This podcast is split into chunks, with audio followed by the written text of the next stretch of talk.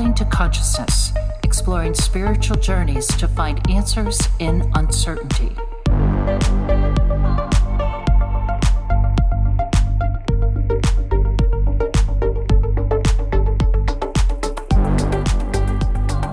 And we are live. Mystique, thank you so much for being here. I'm very excited to talk with you. Of course. Thank you for having me. Likewise. So, you're killing it. You're killing it on TikTok. Huh? Yes. Thank you. I appreciate what, that. Almost, forget what you're up to now, like over a million followers. How did that happen? Yeah, 1.4. Beautiful. And just talking about Reiki and, you know, mystical aura cleansing type stuff. Yeah, energy healing, energy healing. And I think having people be able to feel the difference of um like a regular ASMR tingle to like oh this is actually healing me this is actually helping me I feel like really got that TikTok super popular. Mm. And maybe we should dive into ASMR a little bit cuz I don't mm-hmm. think we've talked about it on the podcast before. My I've kind of seen like the TikTok lives where people are like rubbing the microphone or maybe making these weird noises. So mm-hmm. what what it is ASMR and like kind of what's going on with us at a mental or energetic level? Yeah, so there's different kinds of ASMR. A lot of people are familiar with the auditory kind of stimulus, and I do auditory but also visual. And I feel like visual is not as much like talked about or done um, in that space. But basically, that ASMR experience um, really it it has this like trigger to the brain and to your senses and it allows you to feel various different things and some people find it really like gross and shocking and they don't like it. They don't like that visceral reaction that they get. And some people find it so relaxing they can fall asleep. Some people just like to hear it in the background so they can do their work. So um, it comes in many different facets but the one that i specialize in is mostly that visual part because i do add the music in the background. So sometimes you don't get to hear the clicking of the nails or the scraping of whatever i'm doing but you do get the visual effect of, oh, I'm healing you at the same time that there's some sort of like musical trigger. And that really affects people a lot in the community that I'm in. Very cool. Yeah. Cause like you're saying, like you can just kind of like people usually like rub their microphone or yep. put like static over it. So, what is the visual stuff? I guess I must have missed that. What is the visual stuff that you're doing? So basically, a lot of it's going to be like the plucking. So you're going to see plucking a lot in the ASMR community, and usually how like um regular ASMR artists who are not in an energy healing field, they'll just be like pluck, pluck, pluck, and they'll take little things, they'll take tweezers and they'll and they'll pluck. I don't necessarily say that or whisper it or anything. It's more of I'm on the beat with it. So if we're listening to like a Doja Cat song or we're listening to some sort of meditation music, right when that beat hits, I'm doing some sort of motion, and that synchronization is very rhythmic for people, and they like that, especially in like the OCD community or the neurodivergent community. They love it because it's some sort of like scratching an itch of their brain that they can't really get to anywhere else. I'm certainly somewhere on the spectrum of both those communities. So mm-hmm. you're talking you're talking to your people right now. uh, so okay, so this plucking, maybe I have seen it. You kind mm-hmm. of like just for the people listening, you kind of just put your hand up to the camera and then just like kind of do like a like an octopus motion. Yeah, I mean, yeah, octopus motion, that's definitely a new way of hearing it, which is really fun. I might have to coin that. Um, but it's it's really for the regular ASMR artists who are not in the energy healing field. They are just kind of plucking and plucking and plucking and just doing that movement. I kind of have the added benefit because of my attunements to Reiki that I'm actually doing something to your energy while that's happening. It's not just a trigger response in your brain. It's something that I am kind of locating any sort of energies that are stagnant, that um, are blockages to you, that are impacting you negatively, and I'm removing them. And in that process with Reiki, it naturally already transmutes that energy into divine healing energy. So I feel mm. like that's just another reason why those videos have blown up because it's not just a, oh, this is for entertainment. It's entertainment and you're actually getting physical health benefits from it. So super impactful.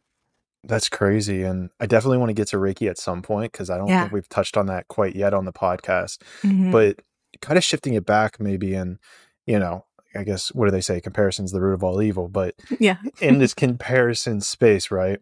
You have brought up that some people are doing it a little bit differently. And mm-hmm. is there a way that people are able to tell whenever seeing these videos? I mean, there's a whole bunch of questions actually within this, but the first one would be whether or not they're let's say, doing something that's energetically beneficial for them? Right.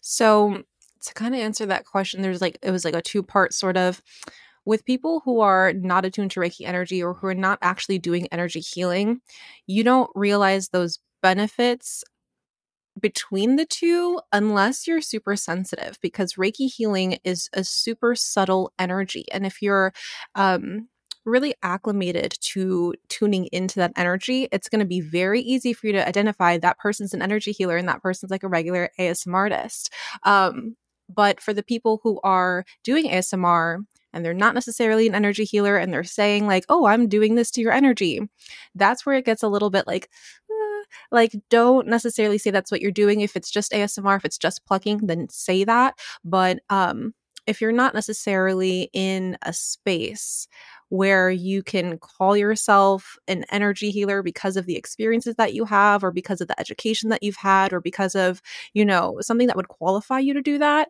you may be kind of you know not adding to the benefit of somebody. Because if you're not in a space where you're constantly clearing your own energy, clearing your own channel, whatever you got going on in your aura, and you're over here with your messy, dirty hands mm-hmm. getting into somebody else's energetically, um, you could be impacting them negatively without even really knowing it. And there have been times where even if someone is a qualified healer, you can go to them. And if they're having an off day or if they're just not the right vibe for you, you can kind of come out of that session like, I don't feel good. And I was supposed to get in there to feel good after, and I don't. And sometimes it's a vibrational thing. And sometimes it's a maybe that person actually wasn't who they said that they were.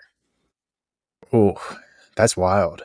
Yeah. I could get into some wild aspects. And how would you be able, because where my mind's going with this, is that there are times that I feel uncomfortable or I kind of feel, let's say, bad, but I know that it's this catalyst to something bigger and something greater. Is there a level of discernment or a little bit of a feeling that you can tell that, okay, it removed a block of mine, but there's still like this little hurdle I need to get over versus somebody's just giving you negative energetic baggage? Yeah. So you're asking kind of like how to identify the two? Yeah, is would there be like a slight different feeling in those two energies? Absolutely. So first thing I'd like to say is that whenever you're getting any sort of energetic work done, it's always a process. There's no one and done anything. There's no one and done pill. There's no one and done Reiki session.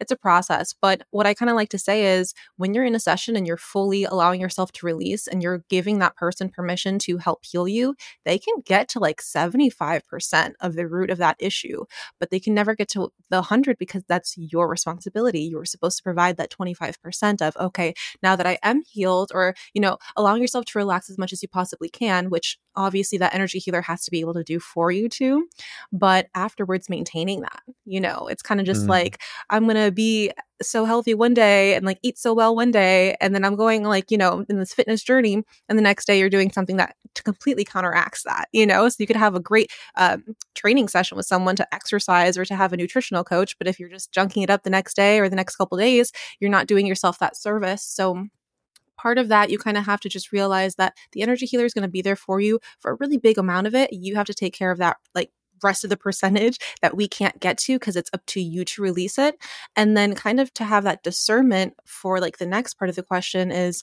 when someone you know is maybe saying oh i can energy heal you but they're not necessarily a healer or if someone's online and they're saying oh i'm healing your energy how to have that discernment um, usually the first thing to just already know is that pretty much 100% of energy healing is like consent based. So, especially when it comes to Reiki, that acts on free will. So, if you're not giving that consent to be healed in that moment, you will not have any sort of effect on you, which is super important to mm. know if someone doesn't know that already.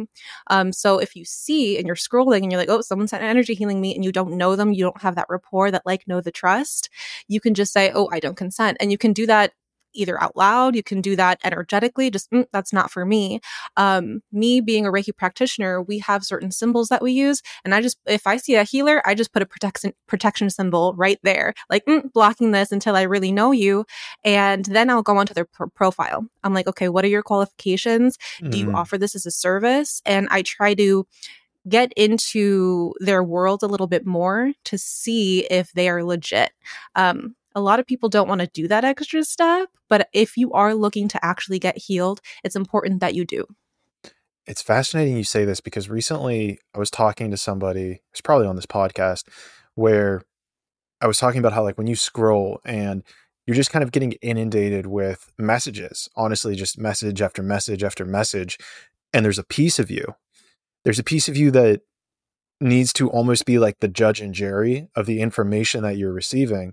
And it's fascinating to hear you say this, how it even, I mean, even probably more so translates to this as energy work because if you're just scrolling and you see someone that just starts doing plucking you know there's this it seems weird to me right? Like it seems like the the practitioner might want to say like okay i'm about to do this you know eh, say yes or no or just like flick to the next thing before i start this episode of Traveling to Consciousness is brought to you by the official Traveling to Consciousness app, available on the iOS and Google Play Store on this app, you're going to get exclusive content from articles to meditations to anything else that Clayton is going to put out.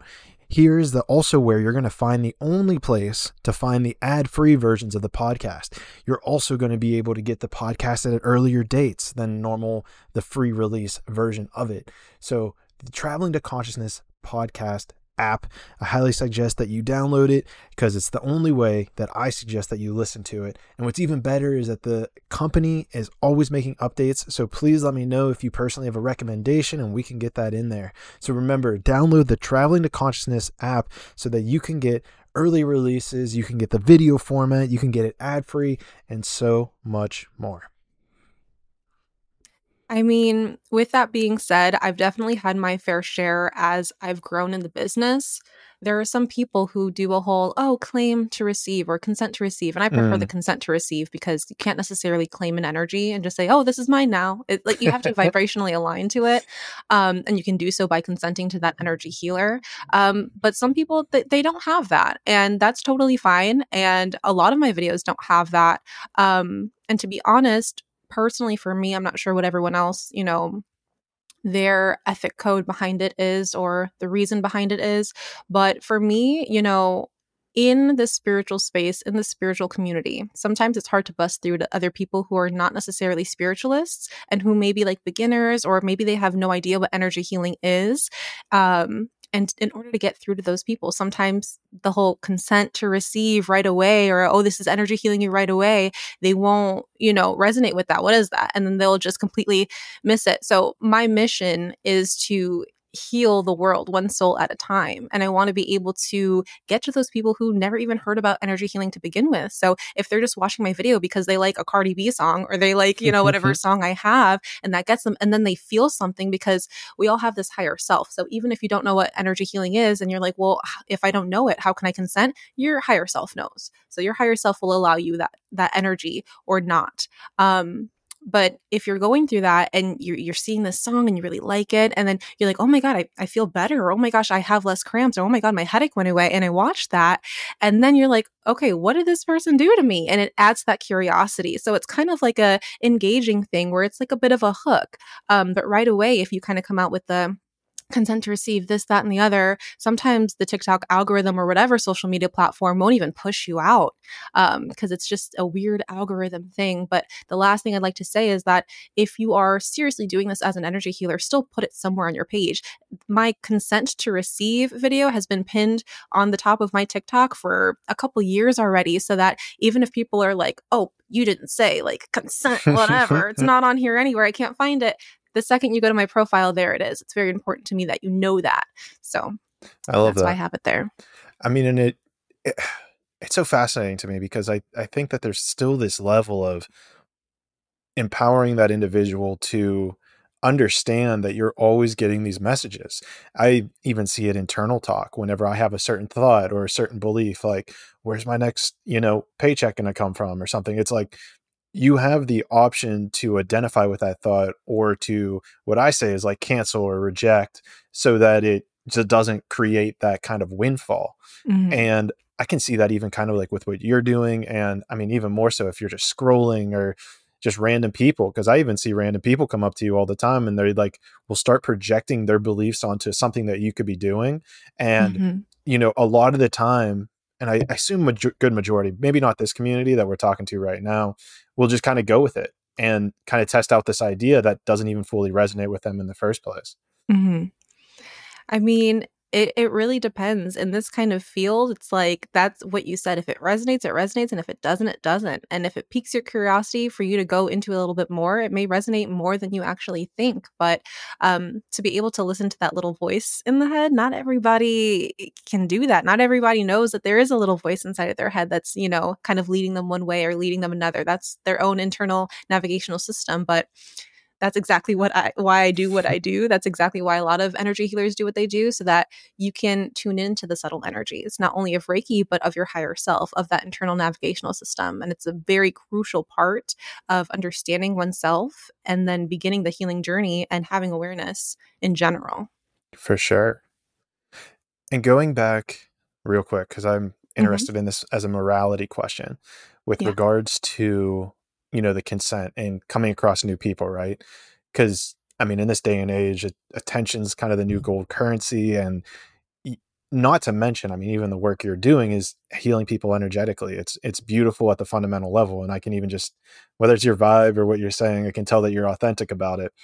So whenever it comes to you putting out the videos right i assume that there's this this almost and maybe it's not conflicting maybe i'm creating a problem out of nothing uh, but these conflicting conversation of yes i want to reach new people and have them exposed to it but then there's that line of course right like with the consent of okay like i kind of want to just like give this to people and it'll find the right people it needs to find or versus i don't know what it's versus feels like there's like a little dance here almost in the morality realm. Mm-hmm. You, you, kind of understand where I'm going with the angle? Yeah, of kind of like the way that I break it down, if I'm answering your question correctly, is there's definitely a difference between every single video that at least I put out. One of them is going to be entertainment, which may be very quick ones, seven seconds, where at the end of the day, it may not even impact you that much. I mean, a seven second Reiki session may not impact you so much to where you're like, oh my gosh, I wish that, you know, I knew that I was being energy healed. Some people still get, you know, a little bit um, fussed up about it. But then, of course, go to that video and I'll tell you where it's pinned at. But then there's also ones that are a little bit deeper where I know that I'm intentionally healing a specific aspect of someone's energy or aura. And I want to be able to get to those specific people. And are mm. those videos going to get the most views? Probably not, but that doesn't matter. I'm trying to get to a specific um, individual.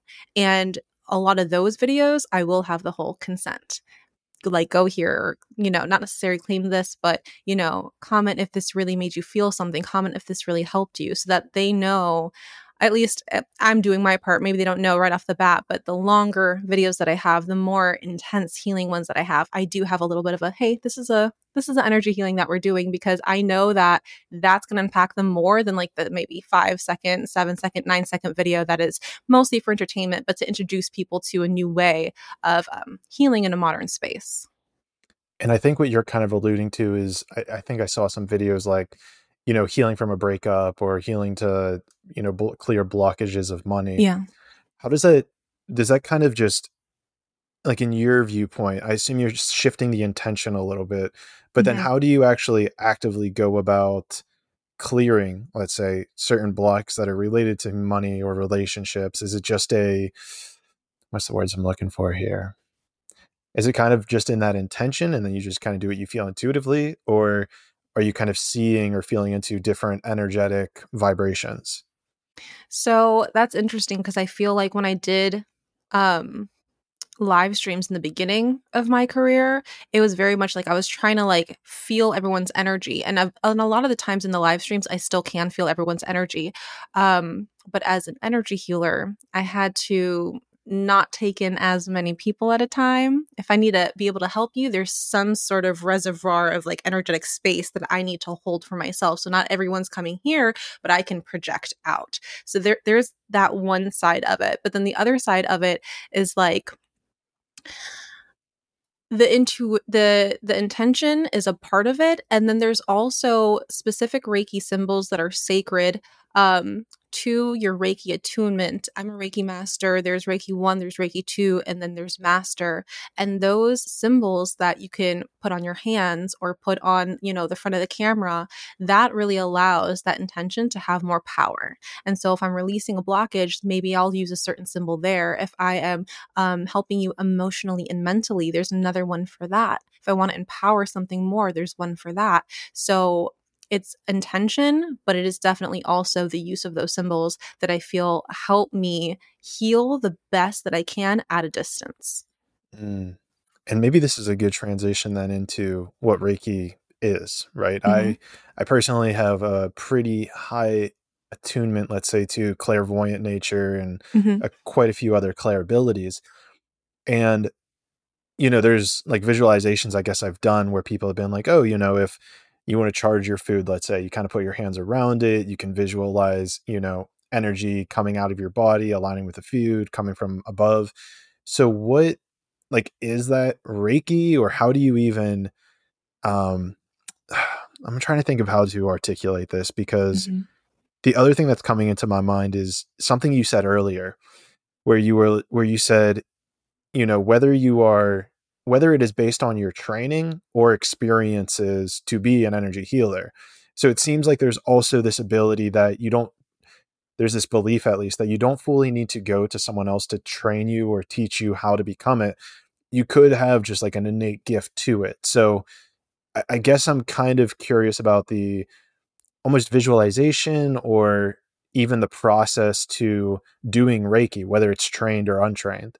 Right. So when it comes to Reiki specifically, because there's many different kinds of energy healing.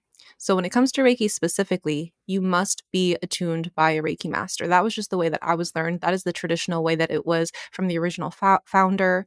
And so Reiki in general is a Japanese relaxation technique that was founded in about 1990. There are other different um, lineages that were definitely um, existing way before that, but the lineage that I am under is Mikao Usui. That was like the founder of the specific lineage that I have been um, trained under and attuned to. So when it comes to Reiki, that is just the way that I know. You got to be attuned, you got to be trained by an actual master. If you're doing any other kind of healing, it's not necessarily Reiki um, unless you somehow got into the ancient archives and knew of the lineages before the 1991 with Mikao Usui.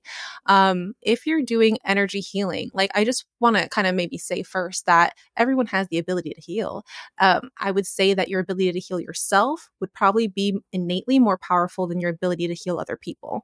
Um, I was healing people before I became attuned. And there's just certain things that could really mess you up. Like you never want to absorb anyone's energy. And I feel like the very first thing that um, energy healers could do or something that they can kind of fall under as a mistake when they're energy healing and they're not specifically trained or attuned is oh, okay i'll just take all your pain away and then they go and then they do something energetically which is more of like a receiving kind of thing mm-hmm. and then now mm-hmm. that person feels good but you didn't you have that. Where are you going to put it? What are you going to do with it? And so when I'm talking about Reiki or even um, my shaman apprenticeship as well, we really learn how to not absorb energy or use tools that absorb the energy so that you can then ground those tools. You can ground the energy and it's not impacting you or the space around you. Because what if you're doing energy healing um, and you're, let's say you're not even attuned or you don't really have the specific practices um, to protect yourself, to ground yourself, to make sure that you're clear. If you're doing Reiki in your home and you have pets, you have kids, you have a husband, you have a wife or a partner, maybe that energy lingers on and doesn't get to you, but it gets to someone who has been sick for a couple weeks and now their immune system is lower, their aura is trying to shelter them, protect them, shrinks a little bit closer to them, and they have a weakened state of energy that could really impact them. And I've heard stories of it too. So it's really important that um, people kind of understand that just because someone says that they're doing Reiki, at least in my opinion, if you didn't go through the traditional route, it's not Reiki, it's their own different form of energy healing. Gotcha. And it's not to say it doesn't work, but it's just that it's not specifically Reiki. Correct. Correct. And what's really jumping out of me from what your answer was is Newton's law of, you know, no energy is transfer. What is it? Uh, energy or matter isn't created or mm-hmm. destroyed. Mm-hmm. It's only transferred or transformed or transferred. Geez, I got to look that back up. Mm-hmm. I think everyone knows what we're talking about. Yeah, absolutely. And so that's actually a really fascinating answer that you kind of it's a, it's kind of just something I'm really thinking about now, especially mm-hmm.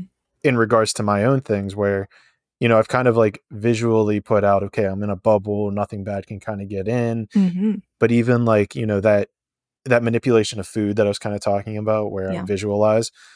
And it's interesting because I guess visually I've always just been kind of pushing in, let's say, positive energy in air quotes, however mm-hmm. you want to define that.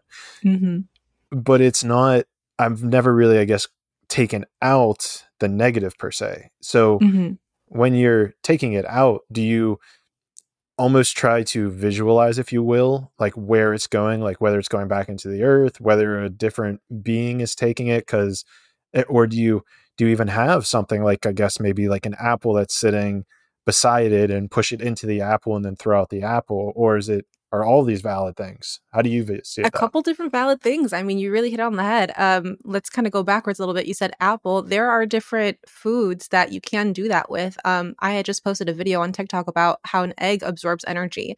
Um, the shaman that I work under has used oranges to absorb energy.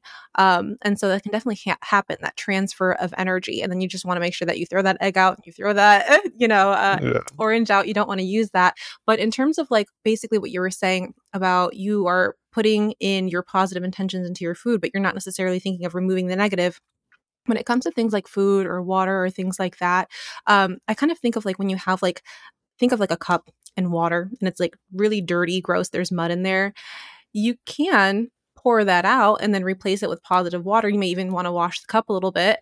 Um, but then you can also take that same cup and then just pour a whole bunch of positive water in it. And what's going to happen naturally is that all the, the things you don't want are going to come out. And so that's that's mm. good too.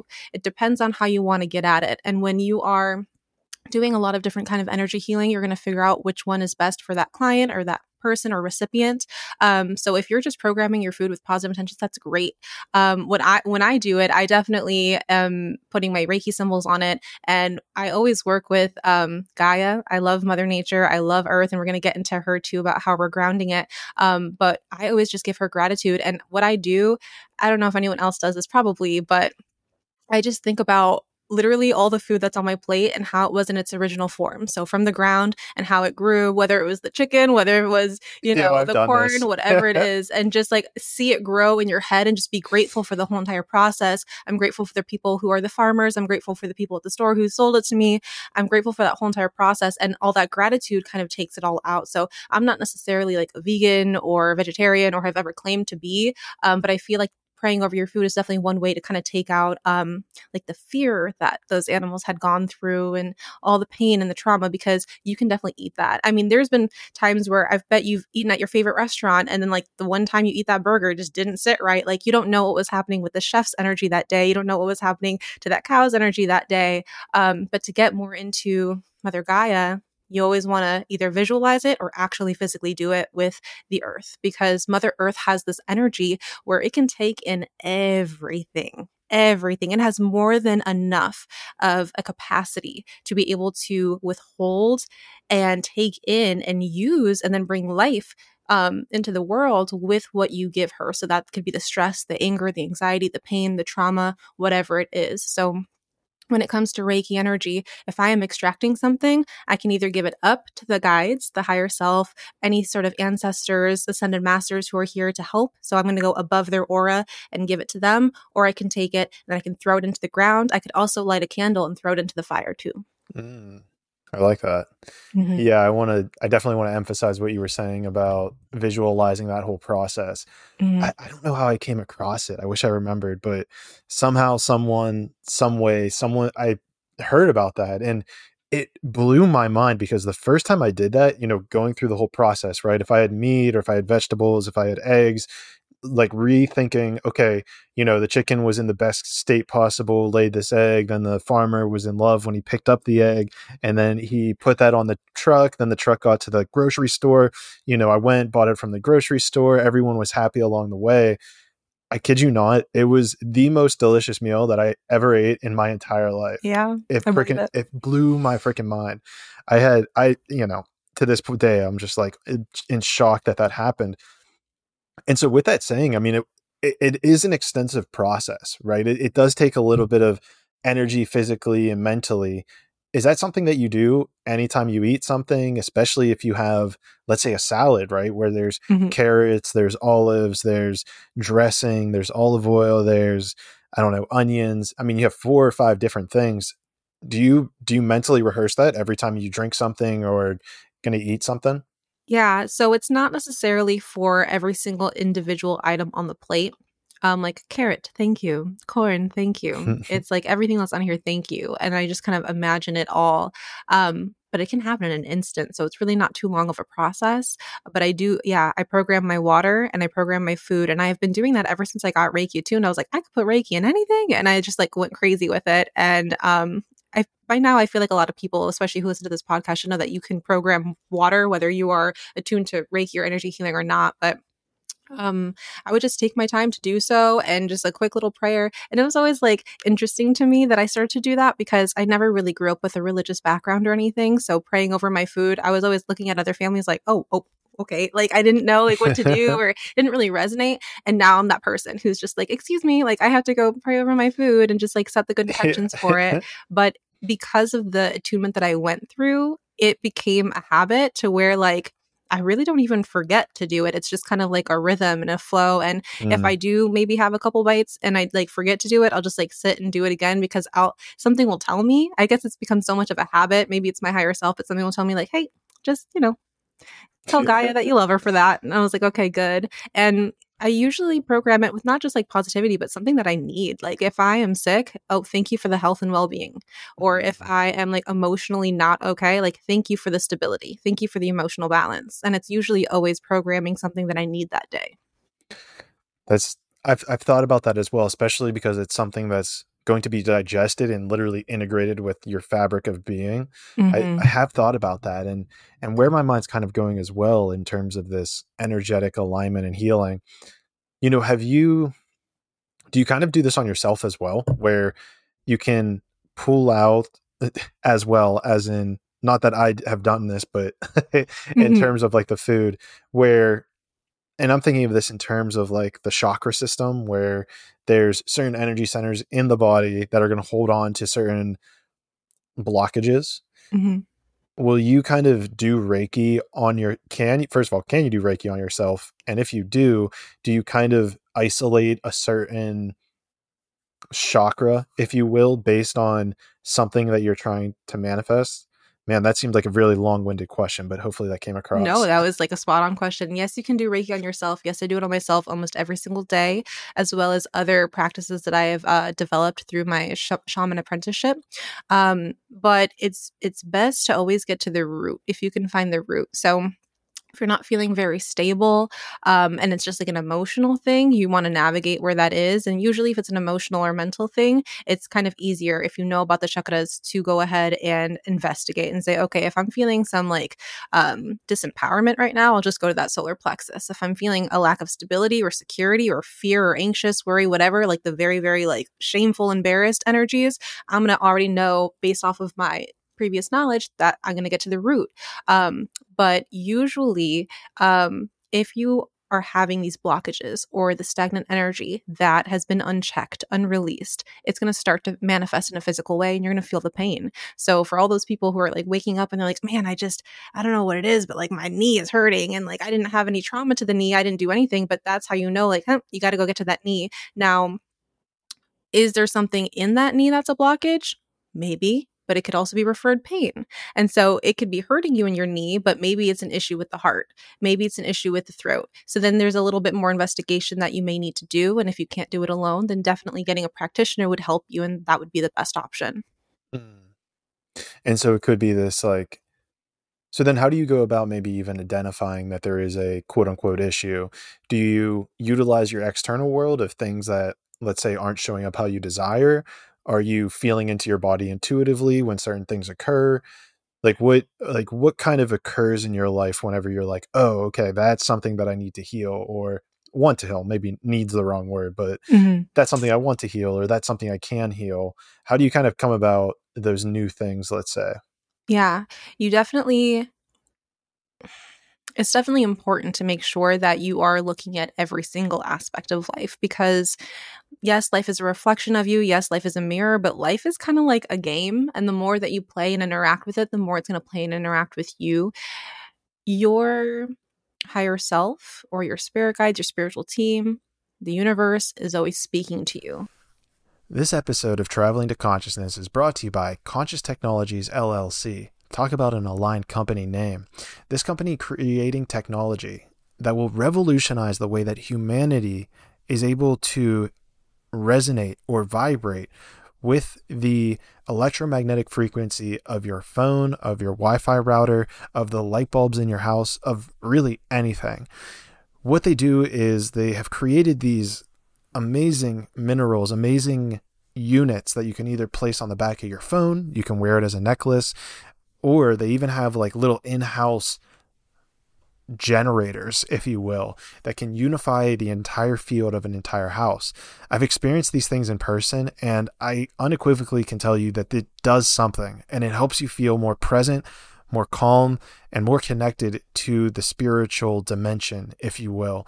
And I highly recommend that you also check out episode number 034, where I actually talked to one of the co founders, and it, it blew my mind away. One of my favorite episodes where we actually get into how he creates it, why it's created, and you know, if this wasn't enough of a sell for you, go check out that episode because I know that it will sell you after that.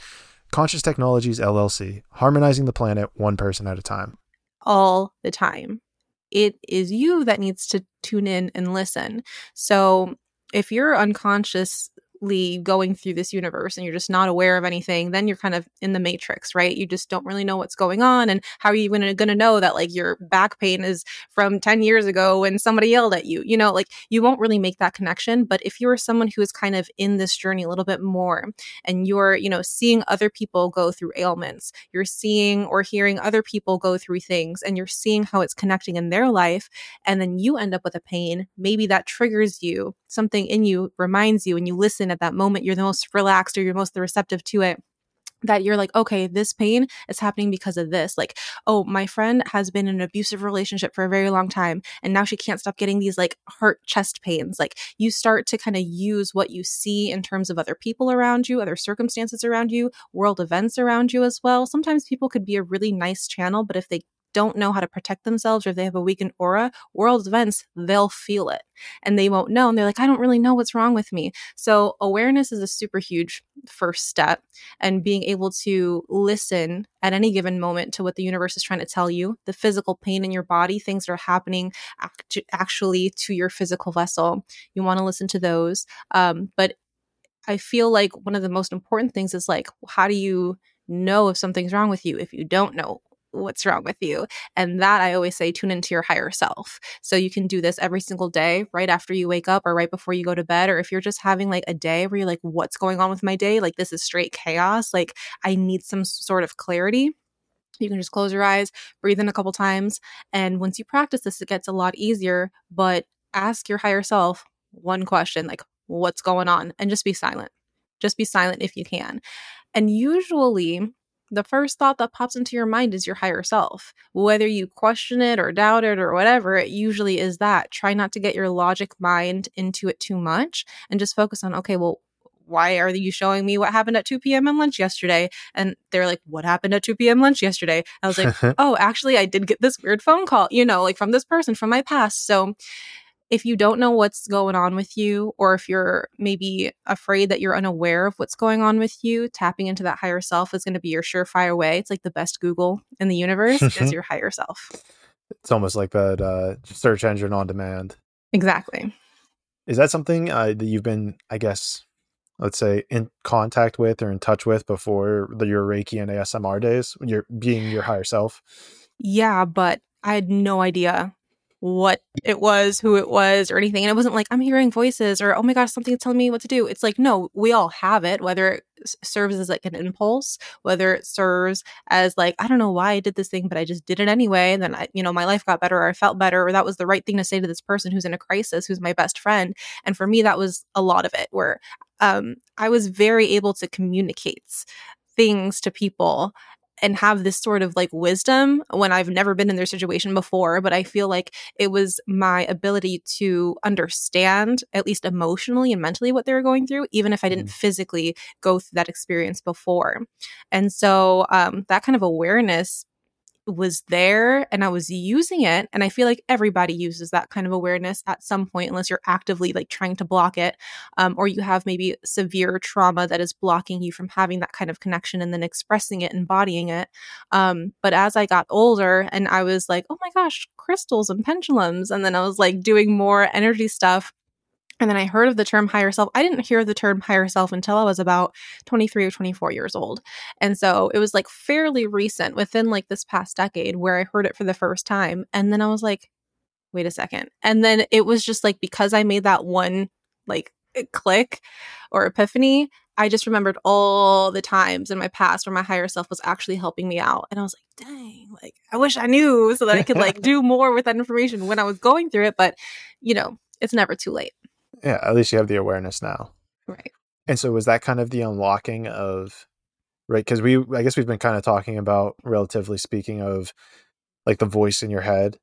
Mm-hmm. do you have you i guess in that click was that kind of whenever you were able to discern the difference between maybe that egoic always chattering away voice that's in your head versus oh shit like no this is my higher self speaking now. Like this is the divine knowledge that i should listen to as opposed to okay this is kind of just mindless chatter of the mind. Right. I had to understand what a higher self was and i had to understand the energy of my higher self individually before I could even comprehend what an ego was doing. So mm. it happened to me first where I just knew like textbook what higher self was. And then from there, when it got to the ego, I was like, okay, there's major differences here. And for me, one of the biggest like takeaways when I was in that moment was like, okay, your ego is always going to try to hold you back out of protection, out of caution. Um, and out of the experiences that it just doesn't want you to experience again because it may have been painful. Um, and your higher self is always going to try and push you forward. So your higher self is always going to talk you into something. Your ego may not always talk you into something unless it's talking you into something that is instant gratification um, or, you know, a common way of living, like an autopilot that you have been doing. But the second that you're wanting to switch that and listen to your higher self, you may have that habit of going back into the ego. So for me, the biggest things were like, okay, anything that sounds like fear, doubt, worry, or talking me out of something is going to be my ego. And anything that sounds quieter as well, your ego is going to be the loudest thing in the room, the loudest thing in your head. your higher self is going to be the quietest. Yeah. It, I guess to me, I don't know how it would feel like with you, but it usually is like almost this like subtler voice. It's almost like a mm-hmm. little bit mm-hmm. more. Okay, yeah, you feel it's the same way. Yeah, it's definitely gentle. It's definitely there for you. Definitely caring, non-judgmental, but can definitely have traits of your own personality, which is interesting because I feel like a lot of the time people are like ego is just like personality, but your higher self can have some personality too. So it it'll come to you or communicate with you in a way that you're um able to receive it the best. So for me, I'm like a very sassy person in real life. I mean, maybe I seem really like sweet right now, but I'm sassy. like I like to just, I don't know, I'm Latina, I'm loud, I'm a Taurus, my throat is super activated. I like to just say things as it is. I'm very direct. I'm never mean, I'm never rude. I'm just like direct and I just say things in a sassy way. And I've gotten in trouble for it in the past, but sometimes my higher self, if, it, if I'm like having a full on blown conversation with my higher self, it'll come to me in a very sassy way and I'll be like, all right, you're right. And then shake hands and move on. I'm laughing because I this might be why I was the first podcast you came to because I very much the direct nature has gotten me into far too many issues in my life that mm-hmm. I've I've had to learn from in the past couple years. I understand that. I've I've gotten into trouble. I've gotten into trouble with very close loved ones and they still love me. But um yeah, sometimes what you say has a little bit of a bite. And sometimes people, that's what I'm saying, like they receive information differently. They don't receive it in a very direct way, or maybe they have issues with maybe a little bit more um, stereotypical masculine, divine masculine energy. They don't vibe with that well, and they vibe more with like a nurturing and loving kind of energy. Then they're going to think that your directness is a straight attack to them, like a personal attack. Mm, yeah, because it's almost more piercing. Do you think? Because I guess as you're even saying this, this is a new thought that I've had, I guess. Mm-hmm. As you're saying that, it seems to me that if you are integrated in a divine feminine and a divine masculine way, you sh- damn it, I was gonna say should. I don't want to say should. Mm-hmm. If you're in a divine or masculine or feminine way, it seems to me that you'd be able to receive information coming from a direct and even just a nurturing way. It, it Mhm. can, assuming that both have positive intention for you. Do you feel like that's like if if you're reacting negatively to a direct message, especially if it's coming from a place of love and let's say it's delivered in a divine masculine way, could that be an element of an unhealed part of you or could it just be a part of your psyche or your personality to not resonate with message being delivered in that way? I think one of the biggest things that will influence that would be your heart chakra. If your heart chakra is not in a balanced state, I love the way you say chakra, by the way. chakra, yeah, that's the way it's, you know, chakra. Okay. Yeah, that's the more um I don't know what the word what the word is to call it, but that's the way it should be pronounced. Mm, okay. hmm Chakra is a little bit more Mm, American. Western. yeah. a little bit more western i like to at least you know i'm as i'm learning i i do what i can in the energy healing field to know about tradition as much as i can not culturally appropriate as much as i can and sometimes it's hard because new age and modern spirituality is everywhere it's the fastest thing that you can consume um, and so when people are learning about it you know it's not their fault if they you know don't know the differences yet and they don't have this decolonized brain when it comes to what they're learning in terms of energy and healing and things like that and medicine. So when I found out I was saying chakra like chakra, I was like, oh, no, I'm changing that. And, you know, if people hear me and they're like, oh, I like the way they say it, maybe it will allow them to say it in the correct pronunciation as well. Interesting. Yeah, I mean, because I mean, I have plenty of stories with how powerful words are and names, and and so even maybe that slight energetic shift could, I don't know, pivot it in some way. But I digress. We I cut you off a little Yes. bit about the heart No, it's chakra. okay. The heart space. divine- Talking about the heart space. yeah. Nuvius. So, um, if someone is getting offended, or if you take offense to something, if you're taking something as a personal attack and it really was not a personal attack, even if it was a personal attack and you get phased by it, you may have a little bit of an issue with the heart. I would probably say the solar plexus as well if it hit your confidence um, level, if it made you feel like a low self esteem, if it made you feel insecure.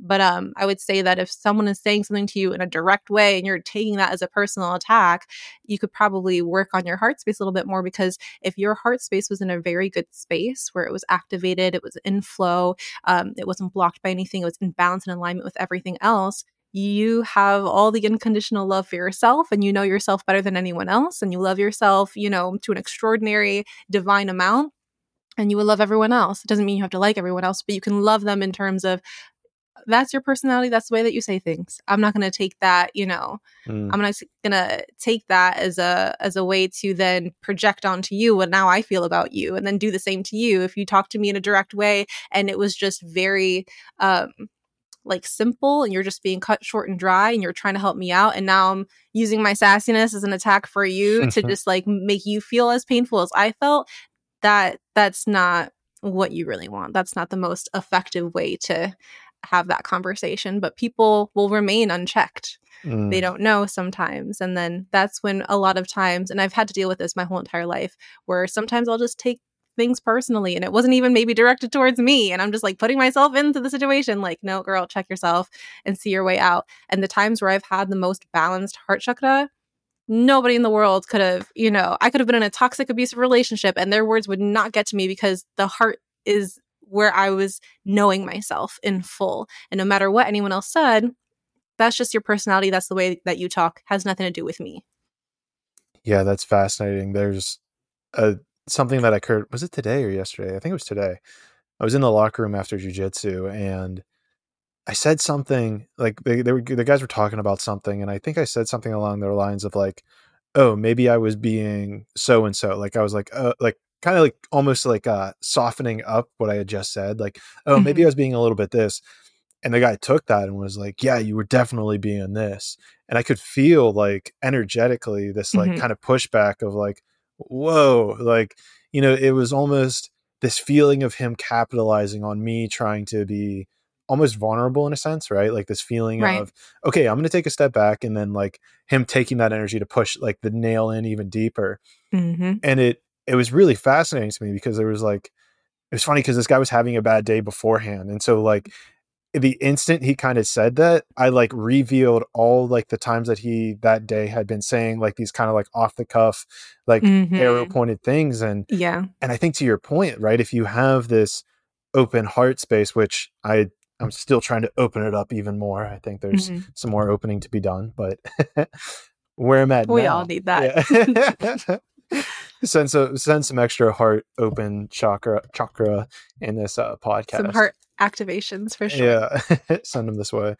But so, all right, where was I going with that? Oh, it was just fascinating to kind of feel that pushback, but then not take action on it. Right, being able to understand the whole inner dynamics of him and what he's saying and why he's saying it and taking my ego out of it even to realize like it's not anything about me it's just that's the space he's in. I don't want to be a part of it. So I'm just going to walk out of this room and carry on with my day. Mm-hmm. True. I would turn it into a joke. Mm. I don't know what it is about me. I, I think it's uh, just one of the skills that I had. But like, if there was, if I was in jujitsu and if, if people were talking to me and I said something and I was like, oh, I digress, or I take, you know, I'm going to tone it down a bit and someone used that as a as a time to kind of like capitalize off of that a little bit um I would just make a joke like, yeah, like I was a bee, wasn't I? Or like, you know, just do something where it just completely, I just have like this thing where if someone's overinflating, I'll just pop it. Mm. And just like with the kindest like thing, or just neutralize it in a way where they can't escalate even further. And then I feel like that's also a way that maybe I'm energy healing them like in that moment so mm. that they can understand that also don't come for me either. Cause if you're gonna if if you know, I said something and you're going to throw something at me, I'm just going to catch it and throw it on the ground and then just watch what you do. Because the minute I throw it back at you, now we're, now we're creating something. We're co-creating something that we both don't want. And a lot of the times, if they're having the worst day, they're going to win, you know, because they yeah. have more of that anger. energy. Yeah. Cause you're yeah. competing in the energy of, let's say, just anger almost. Yeah. I guess anger. Yeah. Like competing in the realm of anger. And it's, it's mm-hmm. funny too, because I think I have done that before where I've spun it into a joke, but nine times out of 10, it comes across as like being the pointed angle kind of back at them and it'll mm-hmm. almost like unravel them more. And so, I don't know. I, I, like the idea of making it into a joke, but yeah, it's a skill. It, it's a skill, and if it's not working, then yeah, walk away. Yeah. like at the end of the day, if you couldn't make it happen, like you know, it's all good. If push comes to shove, exactly. So I'm kind of curious though, if we want to take it back to the Reiki and ASMR mm-hmm. state of things, how have these things changed your life? Like, I mean, coming into contact with your higher self, Reiki, ASMR, what had what was Mystique's life before and after coming into these tools? Crazy. I had another business. I was a makeup artist for over 13 years. Oh wow. Um, I was unfortunately in back-to-back abusive relationships, which did not help. And then after, you know, the fact when I learned Reiki and all this energy stuff, actually learning about energy healing got me out of a toxic relationship where I was so unconscious to it. I was so like not aware of like what was actually going on because it wasn't necessarily physical. It was more so like the psychological and the emotional. And I was just like going with the punches and just like existing. And when I got more into energy healing, I it was just like my vision got clearer and clearer of what was going on. And I was like, I don't have to keep choosing this. This is something that I keep choosing. And the more I was clearing, the more I was opening, the more I was learning, the more that they were getting agitated and they were mm-hmm. like doing all these things. I'm like, I'm feeling peaceful. Like, I don't know what your issue is. And it was because they didn't have a punching bag anymore, like in a verbal sense or like an emotional sense. And they couldn't like, you know, take whatever they had going on and put it onto me anymore. And so basically, learning about all this energy healing allowed me to, at a time where it was I was not doing very well in the um, makeup space just because of the global pandemic. And it's like, how are you going to be a makeup artist if you can't come into contact with anybody? So I was definitely challenged in that way of figuring out, like, is this still something that I want to do? And I was already having my own issues with that um, in terms of like, I loved doing it, but do I want to monetize it? You know, is mm-hmm. it doing any wonders for me to monetize something that I love so much and maybe want to keep for myself. So learning about energy healing didn't only just like change my life in terms of the relationships that I had with people or my self-esteem. I went into um all this energy healing and learning about chakras because of my mental health and the anxiety and the depression that I was falling into, the PTSD that I was falling into. And I just was like, well, how can I fix this? There's got to be a way. And I got into energy healing. I was like, this is the way. Like it's working and it's lasting. And so, um, again, the relationship aspect, the mental and emotional aspect that helped me, but in a very physical aspect, it allowed me to branch off into a completely new business for myself. And now it's like, I'm living alone. I'm so happy. Like it's just, it's allowed me to feel a lot more independent. It's allowed me to have more of a sense of authority within myself. And now it benefits all the people who are in my life right now because if they're going through something, I'm like, I got something for that. You know, it's like, I know exactly how to pinpoint it and make your life better. And if there's one thing that I wanted to do in this world was always just like help people like feel better just point blank period whether it was a time where they were crying whether it was a time where they were just like stressed it's like i just always want to make you feel better and in the past it was like a lot of comedy or just throw a joke out there and you know that's instant but i think then it kind of transformed into know like what is something that's more long lasting that's going to make people happy and then this just kind of showed up into my life and when energy healing showed up to my life and having like my more psychic activations happened it was literally a no brainer. There was nowhere else that made sense for me to go or to look into. It was not like I was going to like pick up another hobby after energy healing. It was like, no, this is what it is. And now I want to learn all of the methods that I possibly can. That's so cool. Mm-hmm. Well, so then if we even wrap in, I guess, the story that I was laying out there at jujitsu with what you're bringing up here, did you notice, I guess, in the, in the last abusive relationship, whenever you kind of started healing yourself, right? And you were no mm-hmm. longer able to be the punching bag for him. Mm-hmm. Did you see in any way that it would have healed him as well? Or did it more just disconnect your energies and kind of go on your separate ways? It was definitely like your time is done with this person. Mm. Like leave, like go away, go find something else. Um, there is definitely, you know, in the last stretch of things, I was like, okay, I'm gonna try to use what I have learned to to help in the ways that I can. But that's the thing about healing. If someone is not ready to, it's never going to work. And it's not that I was pushing it on them by any means, but it's like when it came to anybody that I was finding at that time for like a service, it's like you can't just walk up to someone, hey, I can heal you. Like, or, you know, hey, you have these energy centers and blah, blah, blah. You sound like a wacko. Like, you sound crazy if they don't know what's going on. And so it was just like this strange thing where I was actually, um, healing in a raw, real, true, and authentic way. And they were actually mimicking it and they i always like use the analogy or the metaphor like they were just it was like a little demon trying to ride on the coattails of an angel wing you know or something like that where it's like you're trying to like bypass literally everything. This episode of traveling to consciousness is brought to you by mushy love. Mushy love is a latte type blendable mushroom caffeine free elixir that honestly tastes like a liquid cinnamon roll. And I know that you're going to find that on their website, but it's honestly true. It's stacked with more than twice the amount of mushrooms as any other mushroom latte. And I know that there's one in particular that we all think about, which kind of starts with the word mud, but this one blows that one out of the water. I highly, highly recommend if you even try that one to just give this one a shot. And I promise you that you will not, you will not be sorry because I just, uh, it's so good. It's honestly so good. And I want to get to a place where I can actually just, they send me these all the time for free. So please go and buy it because if you buy more, then they'll start sending me more. And it's just honestly a win win because it tastes amazing, like even in water. So even if you're cutting, even if you don't want to like put milk in or coffee with it, you can just do it plain in water and it's so freaking good. Guys, go click the sponsors link below, scroll down to Mushy Love, buy your pack today. Remember promo code Clayton, promo code, I can't even talk right now, promo code Clayton at checkout for 10% off your purchase. Mushy Love. Mushrooms shouldn't have to taste like mud. Give yourself some mushy love.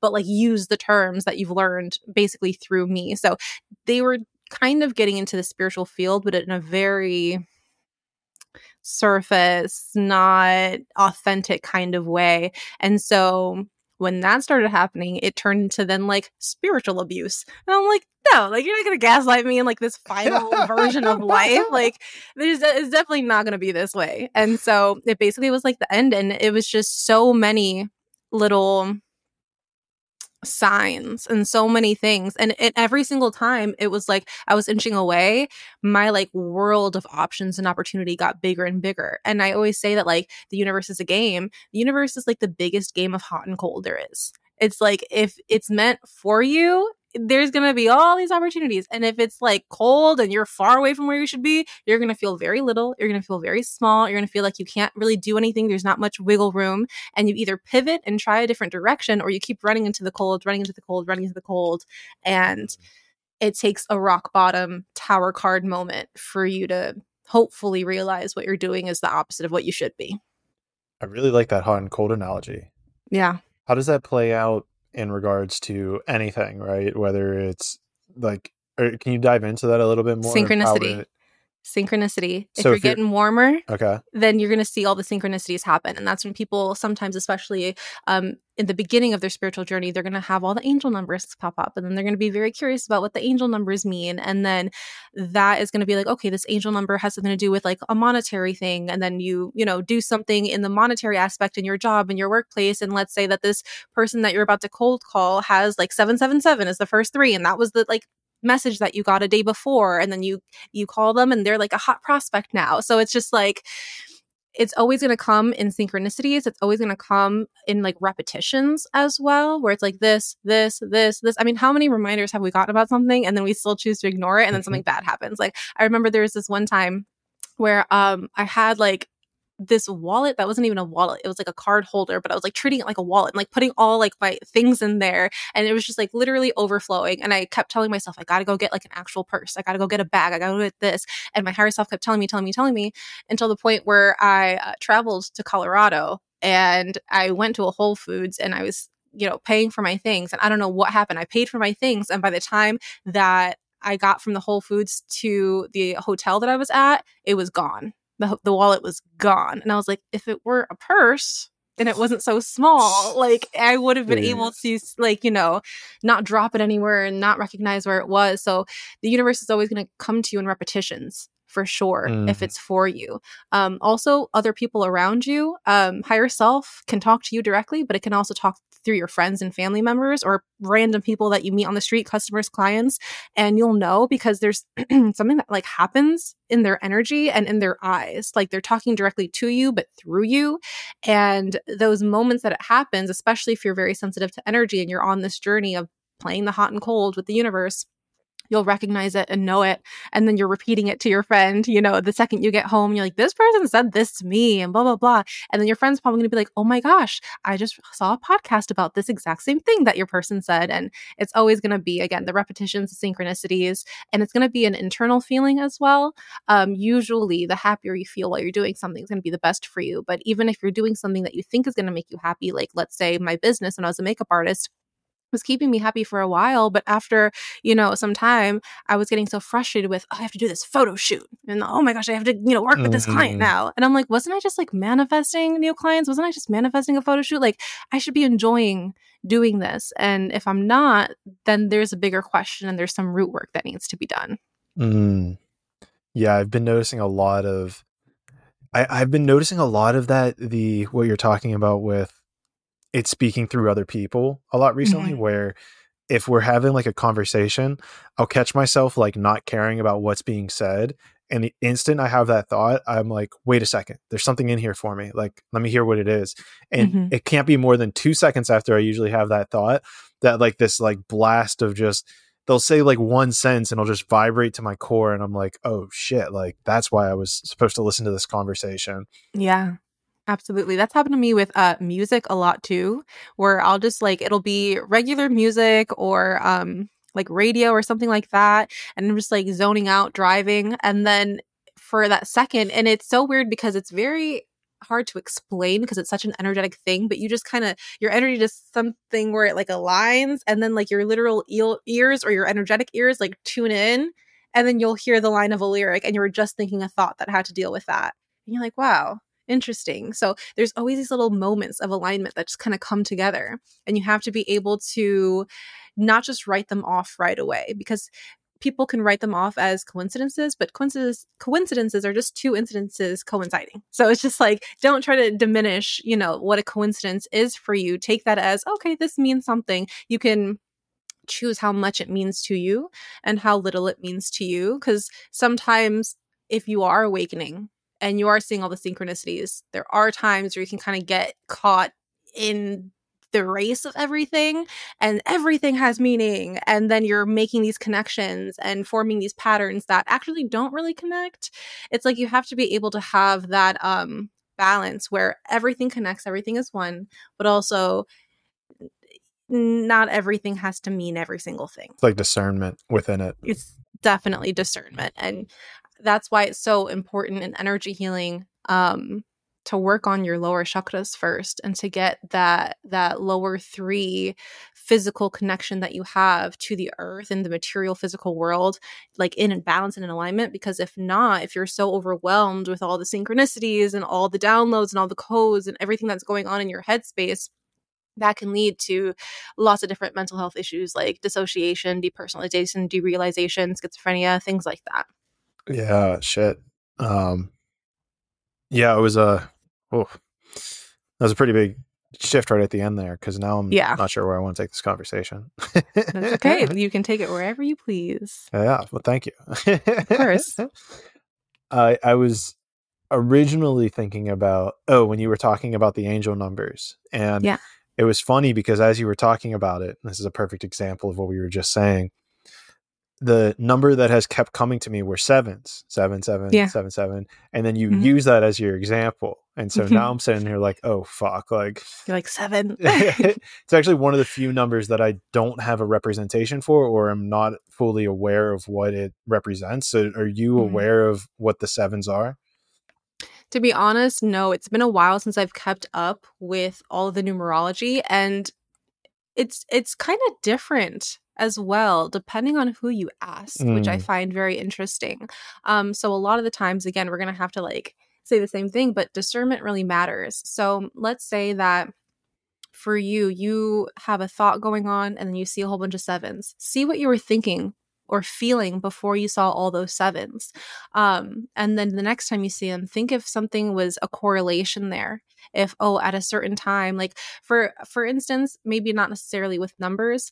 Um, I'm really connected to one of my dogs. I have two dogs, and one of them has like this really weird, like spiritual connection with me. Where if I am overthinking about something and it's it's really impacting my thoughts, he'll just start barking. And it, br- it breaks me out of it. And I get annoyed because I'm like, what are you working at this time? And then I realize, like, oh, actually, what I was thinking was not even like healthy or conducive. And so that can kind of be similar to when you're getting the synchronicities with the numbers, like, oh, this just happened, something really good happened. I see a seven. Okay, let me follow maybe sevens for a little bit, or maybe pick seven for something in the future if it ever comes along. Um, also, when you get like tarot card readings as well, those have a lot of numbers in them too. So Mm. let's say that you have a tarot reading because you're having some sort of hardship with like your mom and then it keeps saying like 333 333 and then you're like okay i'm seeing all these threes i'm having a hardship with my mom and in the future you see you know a building that says like family therapy or something like that and like the the address starts with like two threes. It's just like little things like that where you're like okay i could feel more inclined to go through there and it doesn't mean that you have to like go to that building and go to that family therapist but maybe those threes attracted your eye to see family therapy and you're like actually i never really thought about family therapy let me go online and, and search it and see if that's something that would work out for us This episode of Traveling to Consciousness is brought to you by SupaPass. Now, what the hell is SupaPass, you might be asking? Well, I use SupaPass to host my website, host all of my amazing content. I use them for my app, the app, the amazing app that I know you're listening to this on, that I don't even need to tell you about, that's available on the Amazon, and oh, it's not available on Amazon. It's available on the iOS and Google Play Store. That app, the one that you're listening to this podcast on, the Traveling to Consciousness app, they're absolutely amazing. So, honestly, if you're a content creator and need to organize and put things in one place, I highly recommend SupaPass. They have an amazing community, they have an amazing support team who I've always been in contact with, reaching out with, and they're always increasing that product. So, I highly recommend it. At checkout, I highly also recommend that you use promo code Clayton2022 because you'll receive 10% off your first 12 months of a yearly or monthly package, which is up to like a $300 value, which is crazy. So please go do that. Check that out. Click the link below, go down to sponsors, click on the SupaPass affiliate link, and sign up today. SupaPass, everything you need to build a content business. So, Spirit never gives you the whole entire message. Sometimes it does, sometimes it does. But when it comes to synchronicities and numbers like that, when they're a little bit like smaller of things and they're not like full blown downloads and codes, it's just a little piece of the puzzle. And you kind of got to put it together a little bit. And you will put it together. It's like little breadcrumbs that you have to be able to digest and process. I find it interesting the way that you're elaborating on this.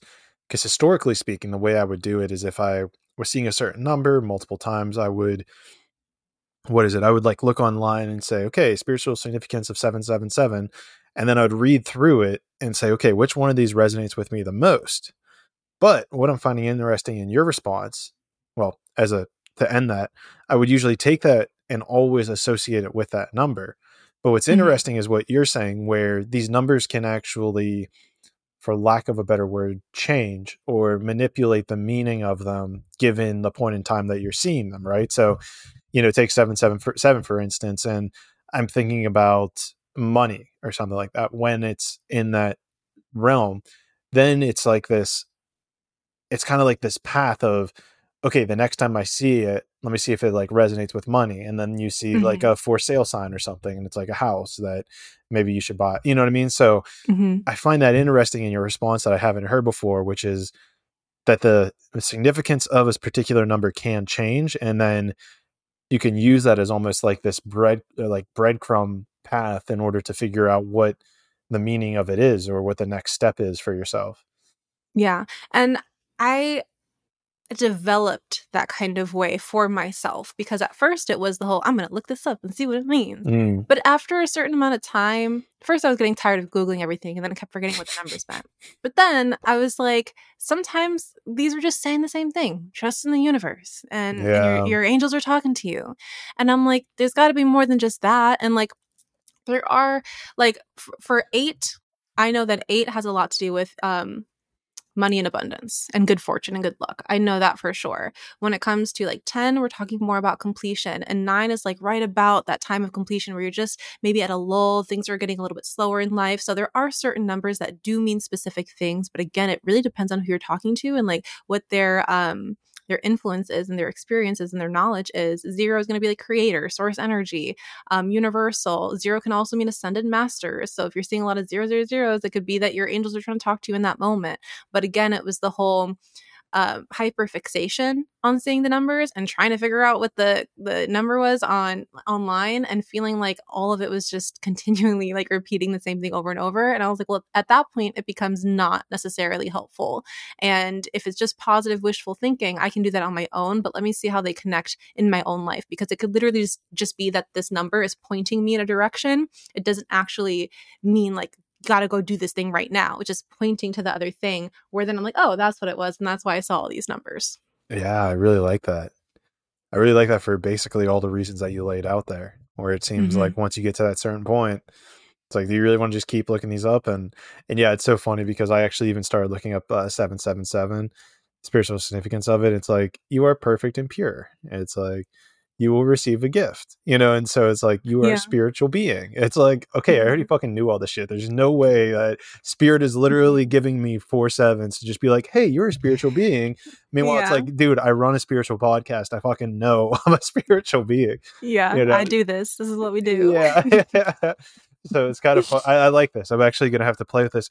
And it even brings back how it's a game it brings back that yeah. like okay you can it's almost like these like little side quests that you can have fun with it and mm-hmm. i mean hell like that's something i'm trying to get i'm trying to implement more of in my life which is like this kind of like game or joy mentality with all of these certain things because i mean i've just been inundated with like keeping things too serious almost like mm-hmm. even from lifting to working out. If you miss a certain workout then you know you're, you're gonna get fat and blah blah blah and it's like mm-hmm. okay obviously like there needs to be some rest involved. There needs to be some medi- mediation. There needs to be some like recovery. So it's like find a way to kind of gamify all these little aspects of life and why not even bring it to spiritual numbers as well Right. And I'm not sure if you've ever heard of the um there's like this color one that you can do with colors. Like if you're like bored one day or you just, you know, are feeling like you're doing the same thing every single day and you're needing to shake it up a little bit, just pick a color of the day and maybe it's like mustard yellow. And then you just go out, go driving or on a walk and you're like, okay, uh, that's mustard yellow, that fire hydrant. What's the next thing? And you walk a little bit more and you're like, oh, that playground is mustard yellow. And you keep going and walking or traveling and doing these things until you're like, oh, that restaurant is yellow. Like, let's go to the restaurant. And now you're like playing with the world because the universe is going to take you somewhere that you're basically meant to be, right? You're always where you're meant to be but you get to engage with life and the universe in a different way and that's also a Mm. really fun way to do it especially if you're feeling like you're just getting into the, the stuck rhythm of things. Try something new try a different place to eat try a library if you haven't been to a library in a long time like you never know where it could lead you. Obviously be safe if you're playing the game like you know don't just go into the subway and just like randomly oh this is like the red line and like go there and not know where you're going to end up at but you know do so in a way that you're cautious but still open and able to try new things No, I love that. I absolutely Mhm. love that because I mean, one of my things to do daily is to like do something new. And I actually really like that because it's almost this yeah, first of all, it's doing something new. So thank you for giving me something new. for sure uh, but on top of that, it, it's it's bringing in this idea of like co-creation because Mhm. I've kind of had this like internal battle of surrendering to the universe, but then also kind of co-creating with it yeah and it's interesting because it that that game almost perfectly highlights this where you can co-create by like hey all right spirit spirit guides spiritual entity higher self we're, we're, we're following yellow. So when i walk out my door you know arrange all these things so that yellow takes me where i'm supposed to go and then just surrender to where the yellow the yellow brick road takes you hmm Have you ever heard of um also segment intending? I follow a lot of Abraham Hicks, especially in the beginning of my spiritual journey. So segment intending, as they described it, and I say they because Abraham Esther Hicks, you know, is a collective. Um, but they described it as every single day whenever you're doing something like let's say that you are like super stressed out you have a lot of things to do even if you're not stressed but let's say you have a lot of different errands to do and you're like oh i have to go to the store and i hope that my coupon you know they're going to allow it and blah blah blah and like you're getting into your head about all these things of what you hope it should be and you know what you hope not to experience. So you get in your car right before you do anything or even right after you wake up which is probably going to be the best for you and say okay when i get to the store not only are they going to accept my coupon, but they're going to give me more coupons. I mean, the thing I'm going to have is going to be on sale and I can use my coupons with that. And then there's going to be no traffic. And then when I get to this point and like you're just segment intending every single thing of your day and then you live the day and the results of that are so good. Like you just feel like you're living blessing upon blessing upon blessing. And even if for any reason something didn't go as expected, it's usually just like a blessing in disguise where it works out later anyway and it allows you to kind of have a peace of mind. And then if you, especially because I'm someone, especially a lot of entrepreneurs are, but I'm someone who will create a whole large task list of what I should do for one day only. And if like I don't get to that list, then I'm like, what's going on with my life? Like I'm not as productive as I should be. Not even true. But if there's a lot that you have to do, just pick out like the main two, maybe three things and just give the rest of it up to the universe and say, all right, you take all this other load of stuff that I cannot handle right now.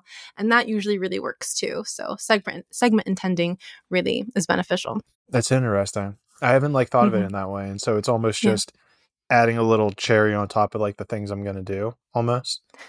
Just making sure that everything this is maybe more so beneficial for people who have anxiety or who are chronic worriers or they think very cynically throughout the day and they want to incorporate more positive thinking. So Mhm. instead of them saying I have all these things to do today, it's like okay, well these are the things I need to do today, but it's all going to go really, really well. And then when you actually live it, now you're having that evidence and that proof, right? Because sometimes when we're living life and we're like, oh, I want it to go this way and it doesn't, you're like, see, like my life doesn't work this way because I'm unlucky or I'm, you know, this, that, and the other. And you come up with all the reasons as to why life's not going to work out for you. But when you segment intend and then you have the evidence and the proof that it did work out for you, you can work on your autopilot a little bit more and you can work on your subconscious a little bit more to always pick out how things will be working for you in a positive way other than not working out for you for whatever judgmental reason you put on yourself to begin with.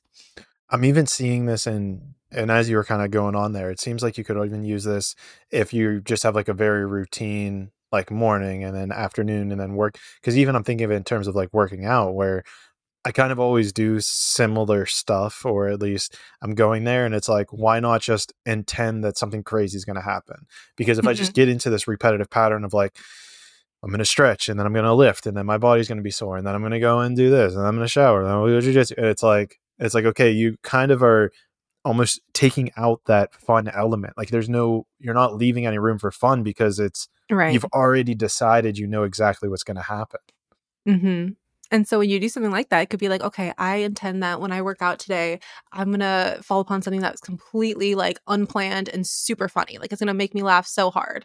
And then like you might end up actually seeing that and you're like, oh yeah, I, I segment intended that. And the thing is about the segment intentions is like you probably most likely forget about them, like what exactly it was, because you're already in the process of doing the task or doing the thing that you need to do. And especially if it's something that you do all the time or every day, you have a routine of how it's going to go. So if something does happen that was funny and was unexpected, you're going to be like, oh, like that okay that was that one thing that i just asked for. It in that moment you'll be like i remember segment intending this but beforehand you're just in your zone like forgetting about it. And that's kind of part of the manifestation process of letting go. So if you're not consciously thinking of it it's mm. kind of like a watch pot never boils. If you're not watching it it's going to boil. And if you're not consciously thinking about it it may actually start to come to you. That's so cool. Mm-hmm. i love that. I'm gonna have to do that every morning now actually just kind of set segment intend yeah. Yeah. Especially too like it's because i've dealt with so much like mental health issues where it's like i will wake up already anxious. Like i'll wake up out of my sleep out of my dream already anxious. So doing that first thing in the morning where it's like i will have a calm and peaceful day. Like that's going to allow me to not only just have like again that wishful thinking but you're speaking it out into the universe, thus making that energy physical. And that's already a physical manifestation. And then you get to just watch it unravel and watch it happen. And because it was like your very first thought when you woke up, it's probably going to happen because you have a more I almost I don't know why I wanted to call it like sticky because I was thinking like the theta brainwave state and how you just wake up and like whatever is gonna be in your waking day, the first 30 minutes usually like sticks with you. That's why people who like wake up and like check their email right away, they may like be that busy bee where they're just always like constantly checking social media and doing whatever that is. But if when you wake up those first 30 minutes of the day you're like kind of programming your mind to think of like oh this is how i want my day to go. This is how it's going to go. This is what i'm going to experience and i'm going to sign on a, a, new client or make this amount of money or my partner's going to be happy when they come home because they got you know this raise then that's your sticky bait. This episode of traveling to consciousness is brought to you by aquarius mushrooms and aquarius mushrooms create what I can only describe as these fine art sculptures that are all one of a kind and these plush mushroom fabric sculptures. They're what I would describe as being like little trip buddies. They're perfect for anyone who has a room that is dedicated to spiritual adventures or anyone who is looking for a fine piece of art that is one of a kind. I think I said that, but one of a kind to enhance their psychedelic experience. I'm sober and I look at mine all the time and it just oozes out this creative and spiritual energy that I it's hard for me to stop looking at sometimes. And so if you are on even maybe just smoking some weed, like I can only see how this thing would open up a portal to a new world. So I highly recommend that you click the sponsors link below, scroll down where you see Aquarius mushrooms, click their website and see if any of them speak to you. Because if it does, I can only imagine how it's going to speak to you in the real world. Aquarius mushrooms, mushrooms for the new age of enlightenment. And like that is like one of the best ways to kind of manifest your day or manifest your week or manifest your month because your brain is already in a space where it's not negating anything right away. It's like, this is what's happening. We just fresh woke up. The first thing that we put into our mind, it's the first hit of endorphins that you get, and it's going to stay with you. But how many times have we like woken up on the wrong foot of the bed where we're waking up and then we're just rushing to do something and then the dogs are barking or the baby is crying. And then now it's 10 minutes later and we're in a rush to do whatever it is that we need to do and the traffic's pissing us off. And it's like beforehand, the traffic would not have even gotten us this upset. You know, it's just kind of that priming. Maybe that's why I was thinking of sticky, like mm, priming your day. Priming. Yeah, mm-hmm. I've I've noticed that heavily with like the phone if I pick up my phone right away, then majority of that day is going to be spent being on the phone. But if yeah. I delay picking up my phone as long as possible, I the likelihood of me actually jumping on it decreases exponentially. Yeah. It happens. And I've had to work my way out of that too, where it's like you just you have this like, especially with social media and everything. And if you are a content creator, you're always checking like how many people liked it. I just posted it like right before uh, I went to bed. And yeah. you just get stuck. And it's not um the most healthy way to live. You may be able to get away with it like a day or two in your week, but doing it every single day. And then again, it's like the whole watch pot never boils. If you want to see that success, you can't be hovering over it because you're not allowing it the time and space to grow. Yeah, that was a big thing. That's wow. Whoa. I don't know. I've heard that before, like giving it the time and space, but for some reason, like I don't know why that just resonated differently this time. Because mm-hmm. like if you're constantly looking at it, you're not you're not giving it space. Wow. Mm-mm. Why did that cool. no, because it's so true because I know I do it a lot with my podcast numbers. Like it's funny because like Instagram and TikTok kind of like blew up crazy fast off of like I really didn't put much effort into them. And it's interesting. We're not we're not Mystique level blow up, so you know, give me a sec there. But but blew, not, yet. not yet, not yet. But they blew up because I kind of was just like just posting stuff I found interesting, and I was just like letting go. But like with mm-hmm. my podcast, like like my podcast, like that's that if I could trade every follower of mine just to listen to every single podcast episode, like mm-hmm. that's what I would do. And so to your point, like I'm, I used to be, I'm, I'm, getting a lot better now. I can tell, but obsessive over the numbers. Like I check every day, I check every numbers, like kind of refresh, refresh. But I, th- but like the last couple days, I haven't looked at all. And uh, you know, I'm not at that point of seeing the exponential growth with it, but, but I just, I don't know why, but something just felt so resonant whenever it's like, okay, just take a step back. Me sitting there clicking refresh on this page isn't going to increase the number of people that are actually listening to it. Mm-hmm. So why put so much energy into looking at it versus just, hey, you you got your plan. You're gonna upload twice a you know, whatever. Do that and then we'll just we'll come back and look at it in a month or so, you know? Yeah. Why worry about it now?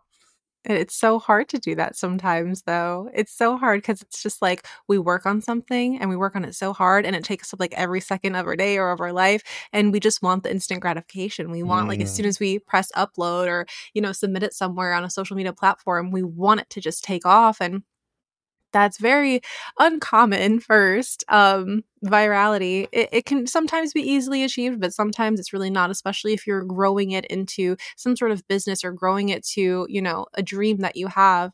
Um but i always take a look at every aspect of my life and i try to treat it like a plant because you don't expect to plant a seed and then water it and put a little sunlight on it and then the next day it sprouts. Mm. you just don't. And like if i can always attune that um like metaphor or that analogy to every area of my life i will see that i'm actually making greater strides than i would have you know previously believed if i was still thinking that i could just make something sprout after a day or after a day or two another analogy that i've heard before but again it just resonates hard because you need that mm-hmm. you got to give it the space to grow you got to take that step back and okay i watered it it's got the sunlight me staring sitting here staring at it isn't going to help the plant grow any faster.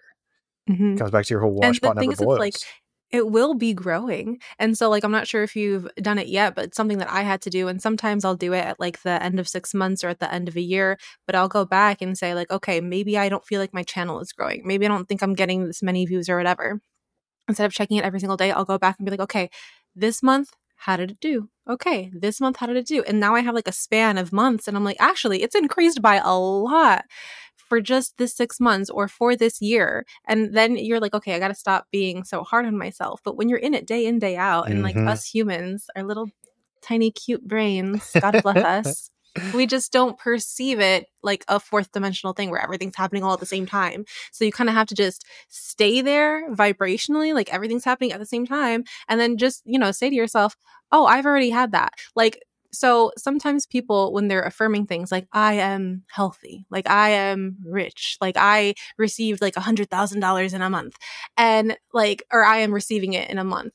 Sometimes I'm just like, oh, I already received a hundred thousand dollars in a month I already did that. Because then it takes off less pressure even even more than just saying I have it currently to saying oh I already accomplished that and you're tapping into that higher version of yourself that already has had it and is looking for the next goal the next goal. And I feel like that makes me happier for some reason because I'm just like I know that this version of me has got it. And I'm always connected to that version so that means I got it now too or if I, I've had it before too. And I feel like that really can help you with the divine timing of things and the letting go of things. Oh, for sure for sure. And I, I think the piece of that was what you said at the beginning that I'm thinking about, which is there's a phrase which is like when in doubt, zoom out.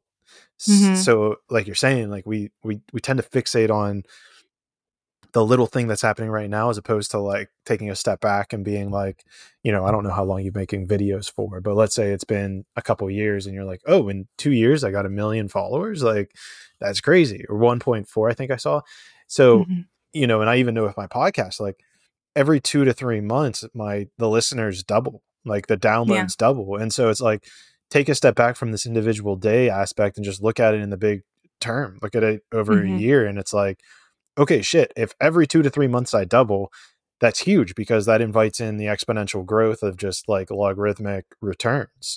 Mm-hmm. Yeah, so I, I I think that's a beautiful way to look at it as well. For and I'm sure I we tend I tend to talk about this in terms of like content creation, but I'm sure it's even something that people can see in their everyday life, or even you've probably seen with your business as well. Mm-hmm. Yeah, I mean that's exactly why I can talk about it the way that I'm talking about it because I had to go through it. You know, I definitely had to go through it, and I feel like I definitely had um an interesting time with the whole content creation and everything like that. I really, I feel like people say this a lot. I did not expect the TikTok or anything to grow. And that's because ever since I was 12, I had a camera in my hand and I was always doing all these little things. And did it ever grow? No. I had another business and I wanted it to grow a lot on Instagram. And did that ever grow? Not as much as I wanted it to. So when I did the energy healing thing, I feel like it was definitely divine timing. It was another one of those hot and cold moments where the universe was like, this is for you.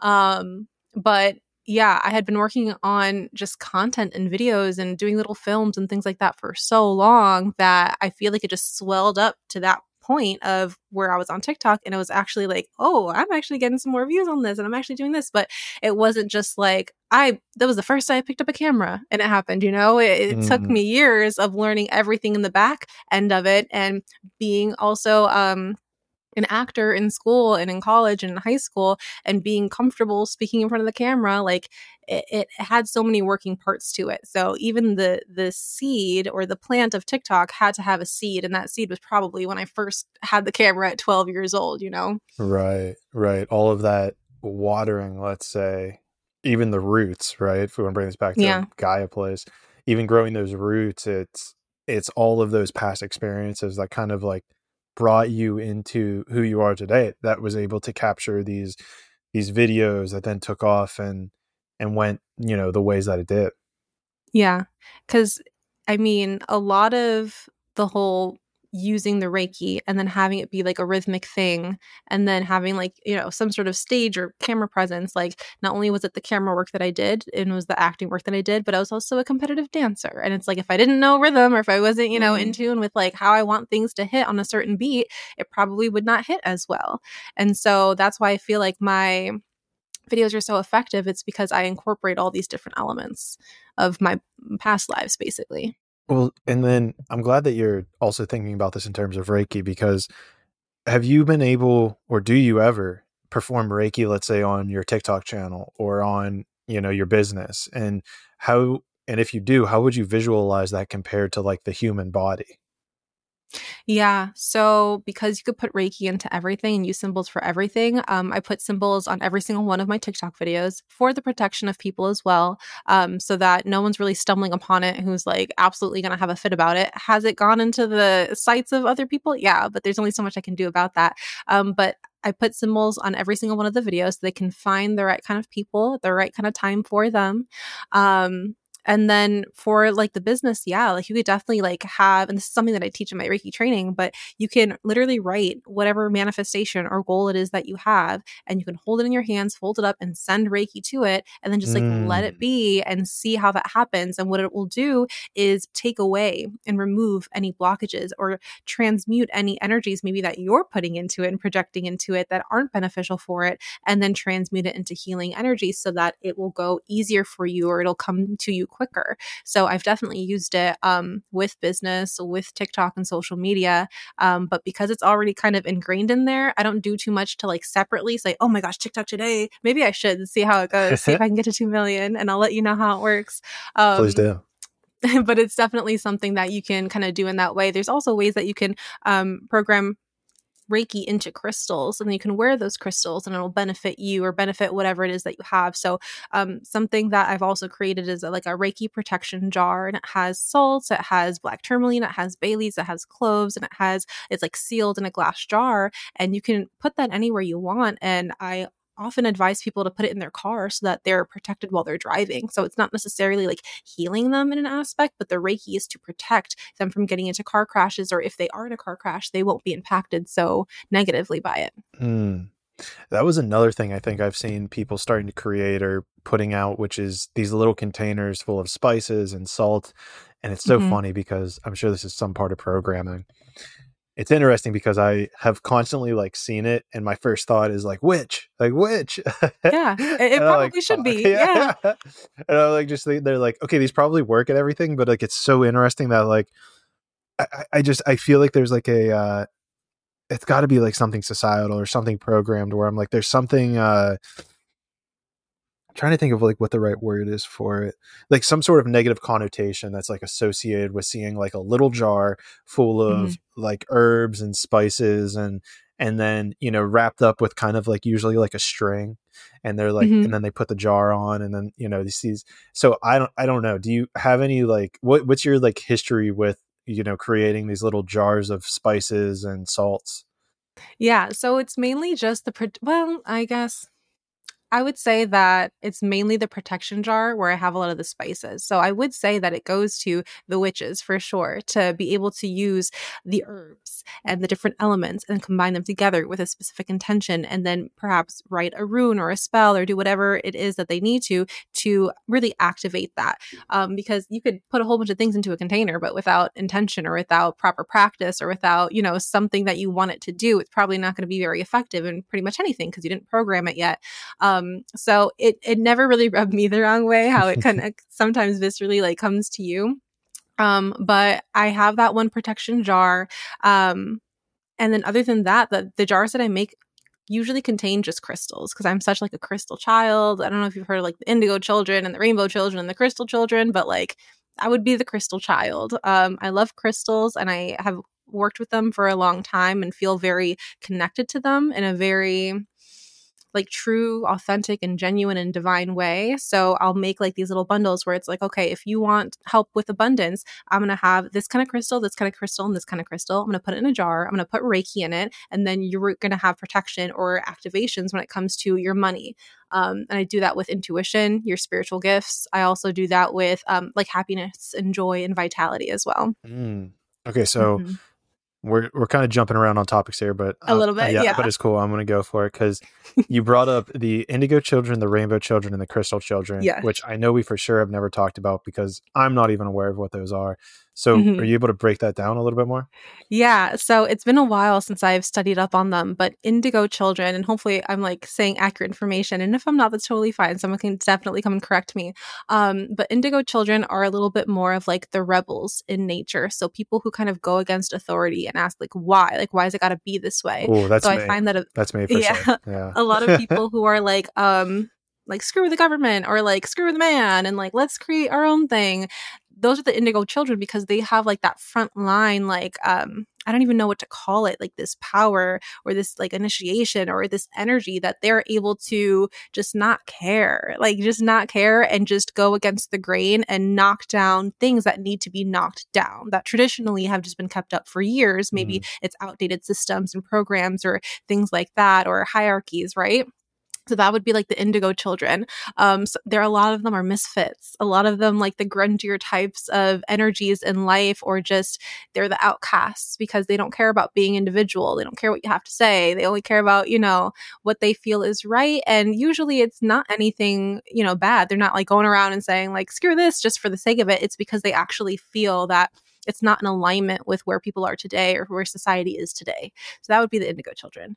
Um, you have the rainbow children, which I love. These are going to be the people who are very they probably wear a lot of rainbows first off, or they're very colorful in nature. Um, I sense just by my experience doesn't necessarily have to be true but a lot of the times they have higher pitched voices or like kid like voices sometimes they have si- uh, like sing songy voices where everything they say has some sort of melody to them some sort of chime mm. and they can light up any room without ever really feeling like they have a depletion of energy. It's like they have like this constant source where it's like you see these people who can like go on camera and go dancing and go act and then go and hang out with their friends all in one day and then like they don't they get burnt out but they don't get as burnt out as somebody else would. Um, but they're here to bring a lot of joy. They're here to bring a lot of um, uplifting into this world. So I wouldn't say that they're necessarily like opposites of the indigo, but they bring light and life and they bring lightheartedness and childlike nature to the world. Um, and then the crystal children, which is what I feel like I heavily resonate with, are those who um, use crystals and like their in their power to bring alignment and balance or to focus out on a certain energy so that something really comes about in a way but it's fine tuned it's specific it's aligned. I feel like they definitely have some of the qualities of the rainbow children but they don't have like that limitless like channel of you know energy. They need their time to rest and relax but a lot of them are also projectors just how like crystals can be projectors as well um, but they're very focused on like clearing themselves, charging themselves, just like you would clear and charge or program a crystal. That's also what they have to do. So I feel like those are a lot of the light workers um, and a lot of people who want to just bring healing into the world. I wouldn't say that they're very much disrupt like disruption makers, like the indigo children at all, but they're not afraid to kind of um, correct something if they see that it needs correcting. And so a lot of people who are like those crystal children will probably be covered in the crystals mm-hmm. at all times or know a lot about them or just feel like this like oh my god I can live inside of a crystal. Like you just look at it and you get lost. I feel like that's a lot of the crystal children. Interesting. And so I guess is this just like a way to let's say divvy up or parse out people like kind of like just as like a categorization type system? I mean, it may just be um, like a label that people use. I feel like because they're saying like children, I feel like it's more, um, how do I say it? I feel like it's more like you will really tell what kind of individual that is when they're a child. You can really see it because they just wear it like on their sleeves. Um, but in terms of like, are people going around with like certifications or anything? Not necessarily. I feel like people kind of self identify with it. And some people can maybe even claim to be, but not, you know, are not necessarily a crystal or indigo child. I have yet to this day found like a place or a person to actually say like i know that you are this for sure i deem you this mm. and like i feel like it's something that you kind of just do pick up but it's either like you're all for it or you're all not because you could be very outspoken and you can be, be very opinionated, but not necessarily an indigo child. I feel like those specific categories, if you will, or types of individuals, it's like their life mission. And I feel like that's when you really know it's not just a personality or character trait. This is what you do in your life, in everything that you do, whether you intend on it or not. It's just how you embody in this lifetime. Yeah, it's uh yeah, again, we're speaking about indigo children, I can certainly relate with that mm. notion. And it even is remind are you familiar with human design? A bit, yeah. A bit. Yeah, because that mm-hmm. it resonates there as well where uh, what is it? It's my profile. I think I'm a five one, which is a heretical investigator. And so mm-hmm. it's like examining systems that aren't what is it? It's it's kind of like my my path in terms of human design is to examine mm-hmm. systems and point out the flaws within systems and to make mm-hmm. sure that mm-hmm. I'm not pointing out the flaws within people because that's like where mm-hmm. my my path is is like towards systems not people and so it's kind of just interesting to hear you kind of break this down because I'm like oh yeah okay cool like another another little label I could just kind of add you know right and definitely like do some more research in it and see like more in depth. Again my education on it is not as in depth as other people's would be but in terms of human design i think i'm like a 4-1 still figuring out what that means and i'm definitely projector which i already knew because of the way that i heal energy. I just knew that like projecting energy and having it come across in such like wide mm. amounts, I'm like, there's no doubt I'm a projector. But with that being said, that means that a lot of the times people project on me as well. And I'm like, oh, like I just found that out. And I was like, yeah, that makes sense. Like I'll straight up be like with this really kind-hearted intention and then like people will just like project something on me or they'll see me walk into a room and then just immediately label me as something or find me as like a intimidating or a threat. Maybe it's because of the sassiness and the way that I'm direct or whatever. But then they get to know me and then and a lot of the times will be like, I did not know that this is who you were. And I'm like, I don't know, projector. I, things get thrown at me and then I, I throw at other people. But at least whatever I throw, I do my best to not have some sort of judgments on it because when it is judgmental, you can you can see it and you can feel it. This episode of Traveling to Consciousness is brought to you by Revive CBD. Now, I know what you're thinking another CBD product, and typically I would completely agree with you. I've gone through all my trials and tribulations with CBD products, but this CBD cream is unlike anything else honestly, I don't know what it is, but there's something in the technology of it that it helps absorb into your skin and actually get to the place that aches and soothes your muscles almost instantaneously. It, it's close to instant. It's probably about a five to 10 minute activation that I've noticed, but sometimes it goes a little bit quicker. And so I know it can be difficult for the find the right one. And this was my personal favorite that I found after whew, long enough. I don't want to go back to that dark time but I found it. It works amazing, and the creator of it is an incredible guy. So I highly recommend you click the sponsors link below, click on the Revive CBD tab, and get yours today. Revive CBD. Feel better, live better, all premium, all natural CBD products. Oh, for sure. And that's mm-hmm. probably the best place to kind of like skirt away from, right? Is like once you start feeling that judgment and that even kind of goes back to what we were saying earlier with whenever people are kind of casting that negative energy towards you to kind of remove the judgment from it, right? And just to realize like mm-hmm. they're not doing it to you. It's just kind of like where they're at in whether it's their day or their their spiritual process or whatever it is. It it really has nothing to specifically do with you. It's more of what energy they're embodying at that time. Yeah. And you'll see it when you're in conversation with them. Like the second that you start to believe what somebody else says about you, the more power they have, the more energy they have. And especially um, if they have an audience around them, they can easily influence that audience. But if they come at you and you're neutral or you know how to pop it, but in a way that it's not throwing anything back at them, you'll notice that, especially when it comes to other people, because other people having the audience would be a really good indicator of how the energy is going in a room because they're just the bystanders mm. of it. Mm. They're getting the response and the reactions from it they'll be like, oh yeah, because at first they'll be like, oh yeah, they'll side with like maybe the aggressor or someone who has the the louder voice in the room. But the second you neutralize it, you see the shift of oh, and then like all the audience is like okay, and now they're like listening. So it's just interesting how that works, and if you're able to kind of not soak up what someone is giving you, and it takes a lot. It takes a lot of different elements to be able to do that. Um, but if you don't allow yourself to absorb what someone's giving you and you stay sturdy in who you are and balanced in who you are and grounded in who you are, you basically have like the best seat in the house. You have like the vantage point because what they try to affect you and you weren't affected, now what? It's beautiful. That mm-hmm. that that feeling of like being able to sit behind the uh, the best uh, phrase I've ever heard for it is like the uh, silent observer, where you're mm-hmm. sitting behind those thoughts and you're able to just see outward. It's like, oh, he said that thing it made my body feel this way. It's like, oh, okay, mm-hmm. like cool. Like, what are we gonna do about that? How's that gonna play out? You know, you're just yeah, kind of seeing how it flows and jives.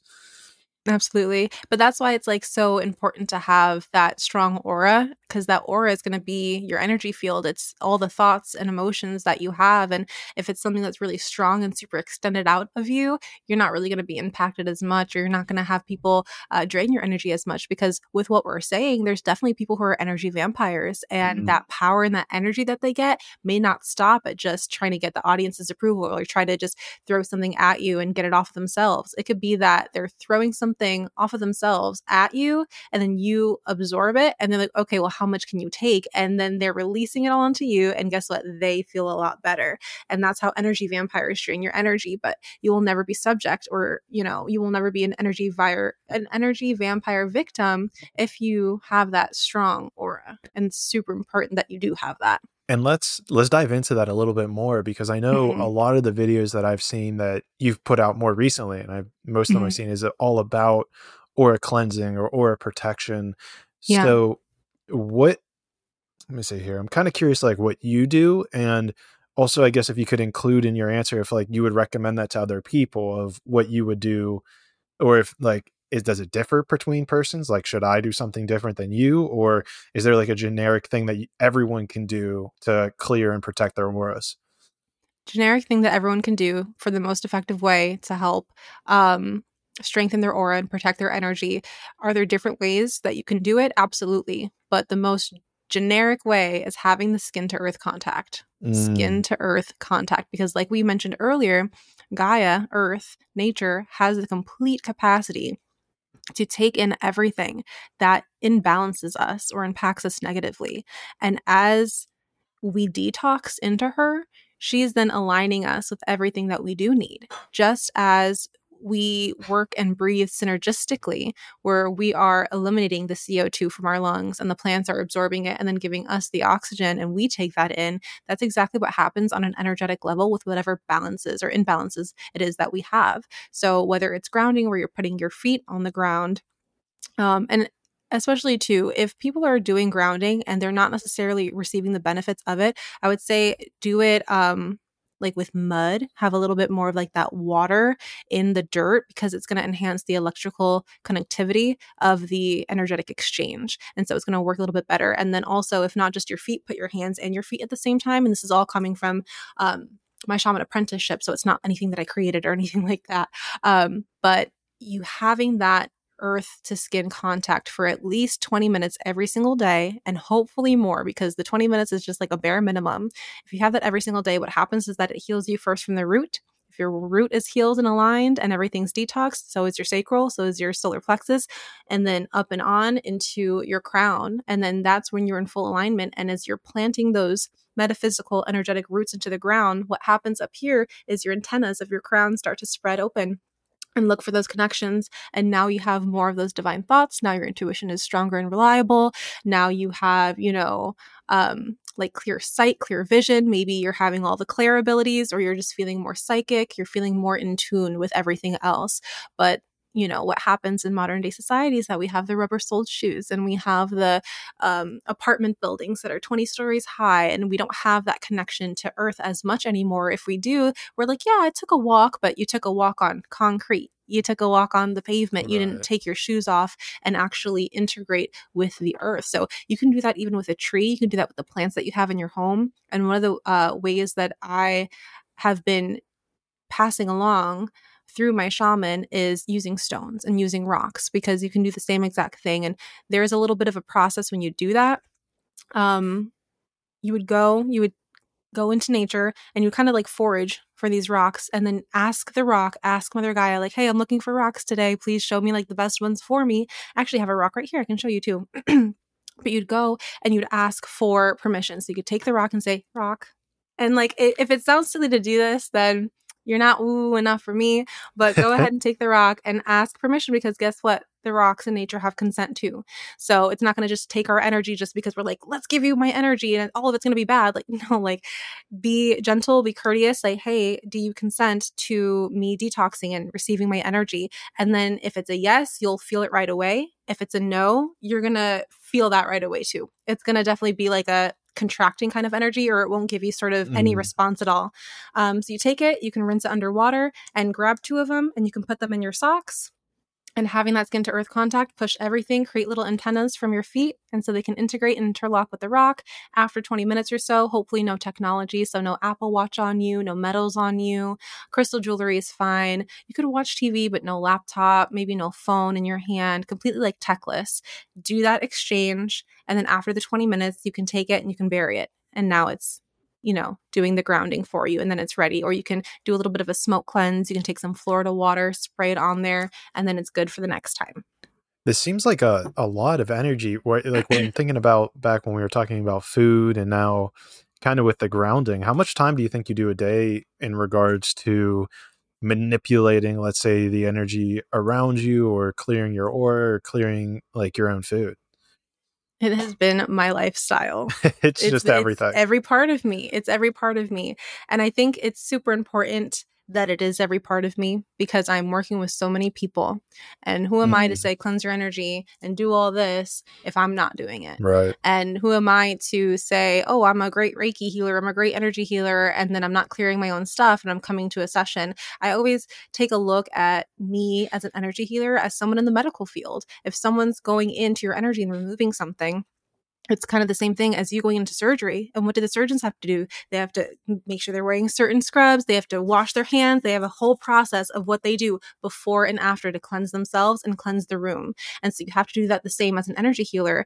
And the best way to do that is just always make sure that you're cleansing your own stuff. Because again, with a weakened aura, if you're not, you know, prone to always grounding or, or clearing your energy, you are more impacted by everything that's going on around you, even if you're just going outside and then coming right back in. Going to the grocery store, a whole bunch of energy. Going to the mall, a whole bunch of energy, coming right back in. And then to do a session and not clear yourself beforehand. So it's something that's constant. And you want to make sure that, you know, you have your protections, whether that is maybe veiling, where you have like your scarf or your headband where you're protecting your crown, you're protecting your third eye. Super helpful for people who are going into like concerts or raves or um, any environment where it's like a work conference and there's just like too much energy where you get headaches or you get overly stimulated. Have a veil on. Mm. Um, but yeah, it's definitely a part of my lifestyle. So as much as, you know, how much time do I spend in my day? Like if I'm not just like sitting down watching TV and I do watch a lot of TV, it'd probably be close to like 12 hours in total because it's in every sort of part. And if we even want to include like the crystals that I'm wearing, then that's going to be almost 24/7. So it's interesting you talk about the covering of the head because I there's a friend of mine. He's actually a TikToker as well. I'm not sure if you've heard of Vincent King Cassius Kane.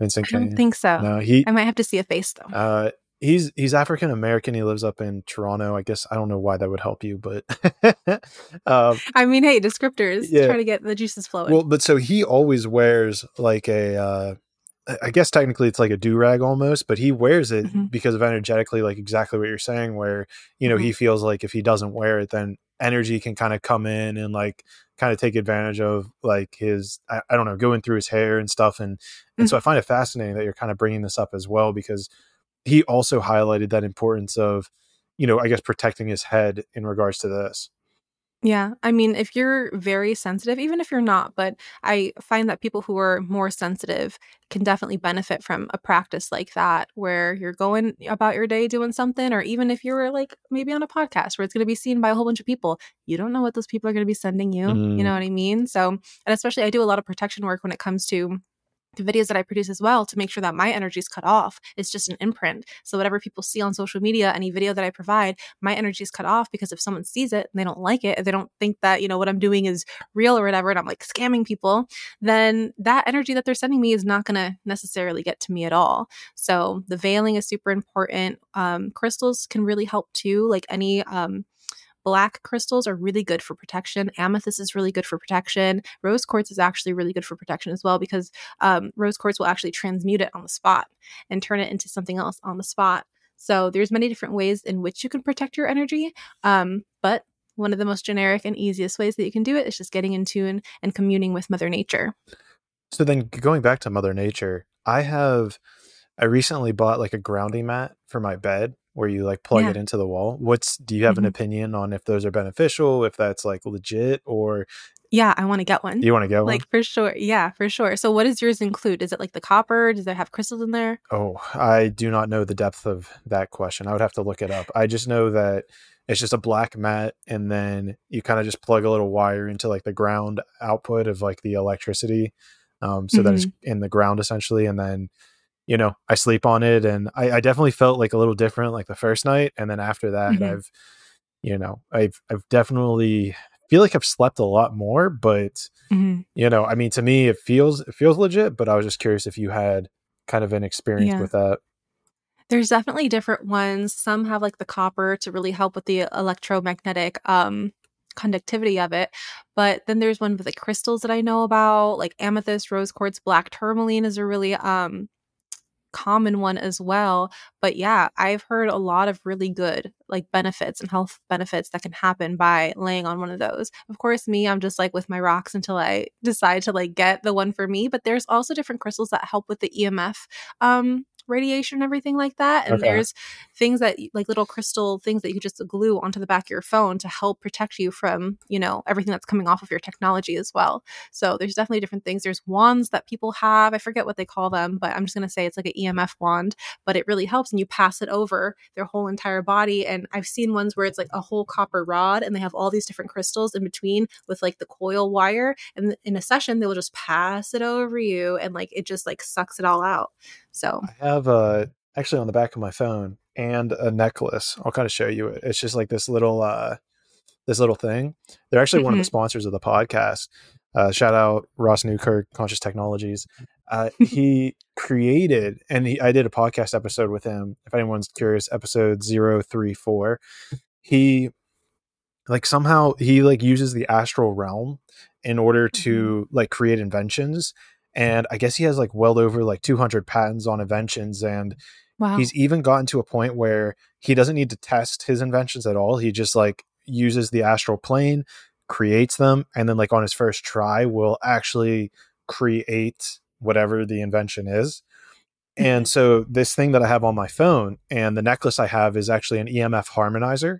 So mm-hmm you know, from a technological standpoint, and maybe you already know this, but I'll just say it for anyone who maybe doesn't is that the way that the electromagnetic electromagnetic frequency of like our heart and earth spin is like we'll say it's like to the left but the way that like technology spins is to the right. And so what his technology does is actually harmonizes it. So it takes the electromagnetic frequency of like your phone your wi-fi.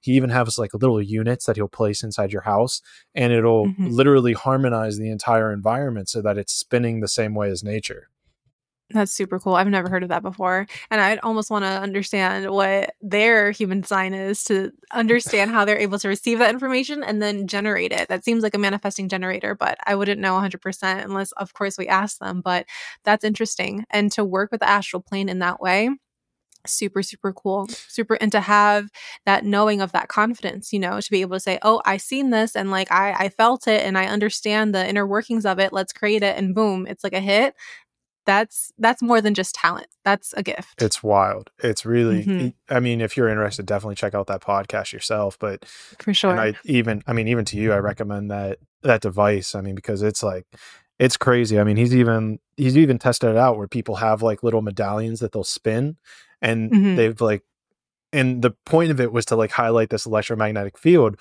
and they mm-hmm. put it over top of his phone and it like wasn't spinning and they're like what mm-hmm. the fuck's going on like my my test is broken. And then he's like oh wait i have like this thing on my case like that actually supposed to prevent this crystal from doing this. And they're like oh mm-hmm. okay shit. Like can't show you i love that. Yeah. Right. So you're talking about like a pendulum right? Like a little pendulum that like will spin? Yeah. or like you can yeah it's like a pendulum or something. I, it might have been like a, a personal pendulum but they were like trying to get it so that they could highlight that the way that it would spin would be incorrect. But then since he had his technology on it, it would just mm-hmm. like the pendulum wouldn't spin at all. And they're like, okay, something's yeah. wrong here. And he's like, oh, yeah, you know, this super cool this. technology that I've got. So that's good marketing. Yeah, right. That's good marketing right there yeah. for sure. Yeah, it's super cool dude too. And yeah, just wild because he was talking about how there's like all these different geometries that he uses in it, and then uh, some minerals like shungite, which is like this meteor that mm-hmm. landed in Russia, and then he like mixes gold with it. So it really has that element of the the, the crystals and the geometry that he uses to, you know, harmonize the EMF around us. Yeah, that's brilliant. I would love to l- learn more. I'm surprised you had that episode number off the top of your head too. Yeah. You're like zero zero three four. I'm like, whoa, like how do you remember that? There's some of them that stick in there, and it's it's weird. I I mean, I've I think I've I've like lost it a little bit once I got over like sixty. Uh, mm-hmm. Uh, but like people will be like, "Oh yeah, you were talking to so and so," and they'll start describing it and I'll be like, "Oh, this person, this episode," and so I, it's still in there somewhere with some people, but I think I'm starting to lose it a little bit the higher the numbers get. Yeah, no, it's a good memory though. Yeah. Honest. Yeah, appreciate it. so then so then we have confirmed oh, but then you were saying that you're trying to find a grounding mat that has crystals and copper in it. You don't want to just stick with one or the other. I mean, that's the ones that I've seen so far. And I like the incorporation of multiple things because there's definitely elements that enhance other elements. Mm. So with the copper, I know it's like the electrical conduction of it all. And so I already have even like like a crystal water bottle that has like the amethyst and the rose quartz and you have it together and even for example like clear quartz that's going to help amplify things as well so if you have a clear quartz with basically almost any other stone or crystal it's going to amplify the benefits of that so using a couple different elements would probably be like the best or something that i would look um forward to the most Gotcha. Mhm. I guess that makes a lot of sense too, is that if you have these different elements or more elements to help clear more energies, it would make sense as opposed to just, okay, cool, it's connected, you're getting the ground, but then if you want to actually amplify it or use it in a certain way, then it would like even be more beneficial in those regards. Yeah. And of course, because I'm me, I would probably say, like, okay, Rose Quartz, you're going to be programming me for this. Like, as you're going to be Mm. grounding me, but you're also going to be programming me for this. So it's also activated. Like, maybe if I was going through like a really intense, like, heartbreak or like some grief or something, and I wanted to program the Rose Quartz to help the heart space, but I wanted everything else for grounding in general, I could just, you know, work at it from like two different ways or two different angles. Well, then this is interesting too, because, and I'm thinking about earlier in this conversation, whenever you were talking about how you can push certain energies into certain objects, right? Mhm. So if you have rose quartz and you push a certain energy into it, is that rose quartz then cemented with that energy, or are you able to then clear out? Like, say you're doing it with grief, right? You program it to help align you out of the frequency of grief or help you process Mhm. it. But then, you know, a couple days goes by, you're no longer in grief, but you still have this rose quartz. Are you able to reprogram that rose quartz to a different frequency? Definitely. You just need to cleanse it and then charge it and then program it again. So the cleansing portion that could be done uh, different ways. So you could do that with some Florida water. I will say though that not all crystals work well with water, so you just want to make sure. Usually, any of the crystals that end in ite, you probably don't want to put under water. So like cal- calcite, fluorite, shungite, uh, things like that. But you can take that crystal, that rose quartz with the energy, because it basically does the same thing, like it harmonizes, right? And so it may absorb. There are some crystals that are better at absorbing, and then there are some crystals that are better at projecting. Um, but it would harmonize with that frequency and you'll notice it once the rose quartz you don't feel the effects of it anymore or maybe you're having like it was working for a couple days or a couple weeks and now you're just not feeling the benefits it's probably time for it to be cleansed. So again you can do it with um, possibly florida water you can do it with a bit of a smoke cleanse you could do um, burying it under the ground uh, sometimes rainwater also really helps or water from like a moving like creek or waterfall river or something like that um, and then you'll feel it like it's just like it wipes off literally like a whiteboard. It doesn't take that much time at all. Um, sometimes the crystals can also like break, and that's how you probably know that it's uh done doing its job Mhm. for you.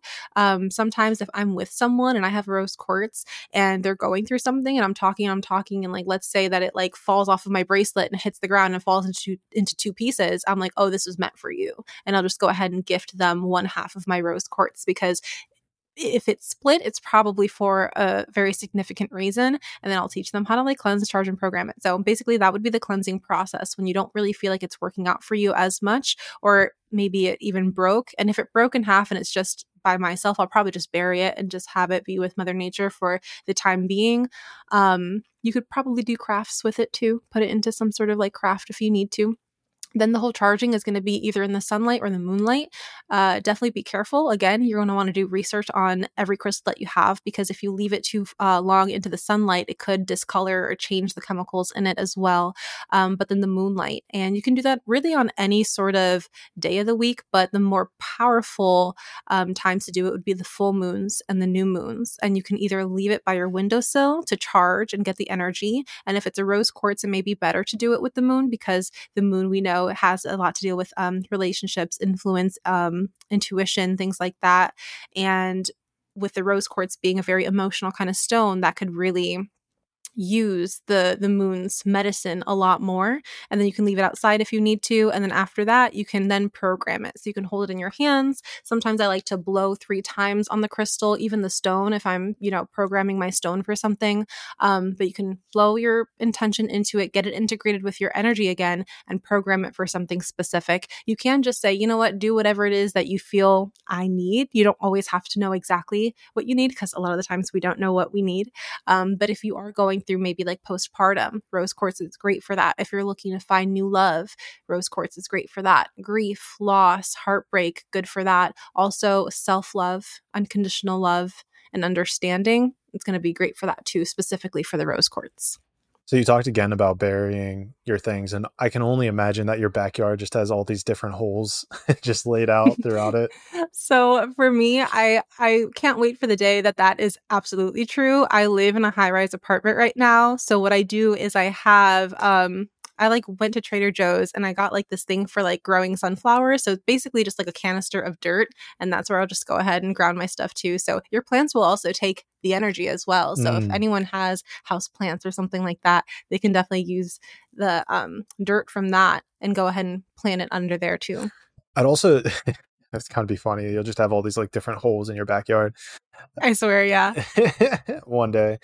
I would like to stick on the cracking a little bit more because I, mm-hmm. whenever you said that, I realized that I had a piece of quartz. I, I think it's just white. So again, I'm very mm-hmm. basic. Intro, Probably clear quartz. Clear quartz. Yeah. Okay, won't go yeah. with it. I'm very mm-hmm. basic mm-hmm. entry level with my crystal knowledge. So yeah. go easy on me. Well, so I use. When did I use? I, I would keep it like near my bed because I remember reading that it would help with like dreams and all that stuff. And I wish I could remember when it happened, but I know that it did crack in half and like i think i lost the bottom half of it but i know there's like this clear cut through the center of it and it's just you know the way it is. So i'm interested now based on this like understanding is it is it kind of for me to figure out what it means that it cracked or are you kind of saying that maybe my time's done with that or do i need to remove some energy from it? Like maybe it's over energized like what what does that kind of symbolize to you that this piece of clear quartz like basically split in half. Mm-hmm.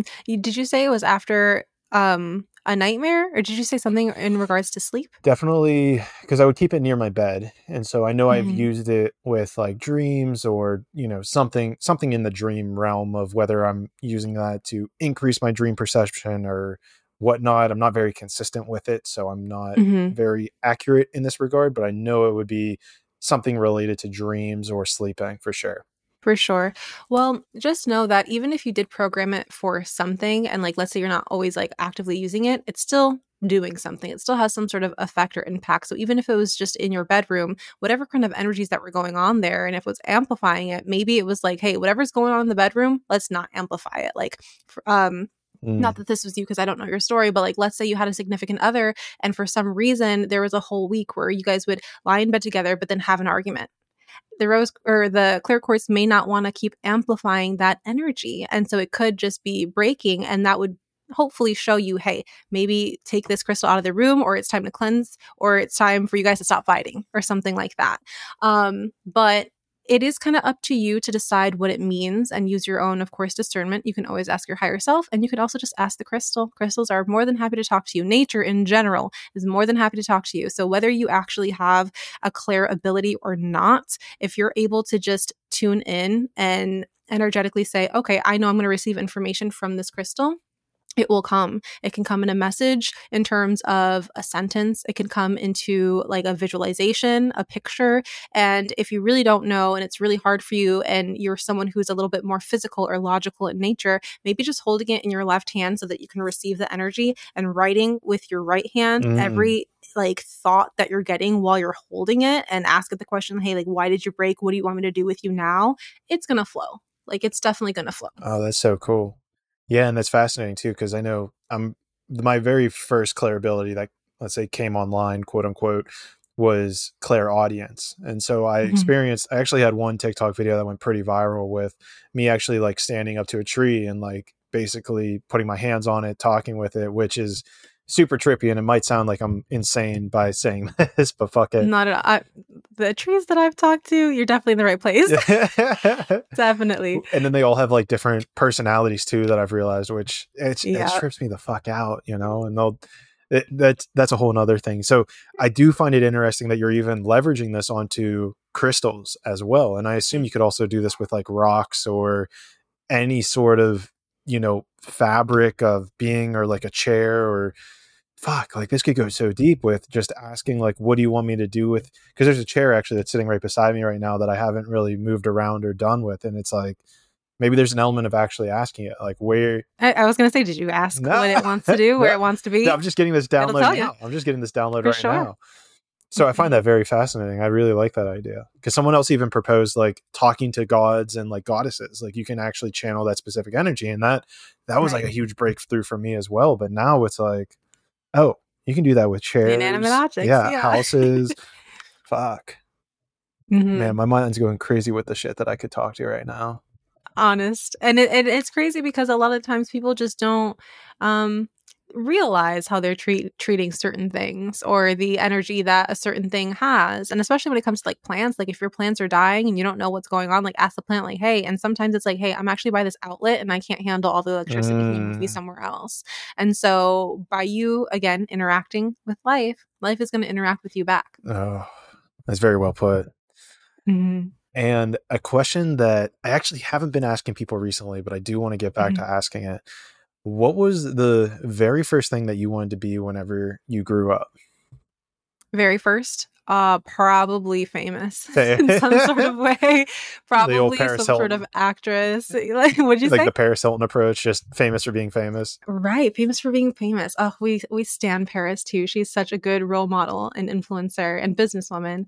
Um but it was definitely uh, probably that. I remember um, my mom literally still has the home videos of me where she would have like this little trunk basically and you'd open the trunk and it has all these different costumes and she would have her little like 1990s camcorder and then I'm like in a ballerina outfit and I'm like doing something for like five seconds and I'm like, I'm gonna be a cat. And then she's like, okay. And then you see the next frame of like the camcorder thing and it's like, I'm a cat. And it's just like, I always, I guess, wanted to maybe perform in some sort of way, or maybe I just had the comfort to do that. It was probably just me wanting to play different characters and mm. embody different things. As obviously, when you're a human, you're embodying a character, but sometimes we feel like we're only limited to just one. I feel like maybe when I was little, I was like, let's embody all these different kinds of things. And I was into dance when I was little too, but I didn't actually get into dance until I was like a teenager. And then when I did, that also like really resonated. So at that point, I was like, I want to be a dancer.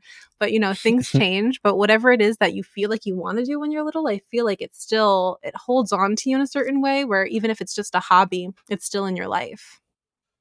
Oh, for sure. And I mean, even mm-hmm. I guess bringing that to now, do you feel like at 1.4 million followers, do you feel like that grants you being quote unquote famous? A little bit, and not in a way that has any sort of negative connotation or very egotistical connotation, in a way where it's like, I'm known for something that I love to do and i feel like that just makes you mm. famous in general um sometimes depending on the person it might take a certain number to get you there but i feel like just being recognized for what i do and having people benefit from it very positively i was like that's famous for me like that that's good enough for me. Even when i was like in high school and i was in like the plays or in the musicals like being on stage i was like yes i'm doing what i'm like supposed to be doing like i feel like the most famous person ever or doing a talent show. I'm the most famous person ever right now. It's just like i think it's something that you have to kind of give yourself um because fame i guess could co- could go in your mind as many different things. It could be a very positive thing it could be a not so positive thing but for me i think the way that i interpret fame is just being known um, for doing something that i love and then it affects people in a really good way. Mm, i like that. I like that description of it. Because mm-hmm. it's something that i've always kind of like kind of like found interesting right is is it seems like that that maybe i'm projecting that but there's a pinnacle of of being one to be well known, right? Have an mm-hmm. admiration mm-hmm. of millions of people, whatever it is. But at some level, right, there's like a absolution of absolution. I don't even know if that's a real word. Absolution, maybe is the word I'm looking for. Uh, mm-hmm.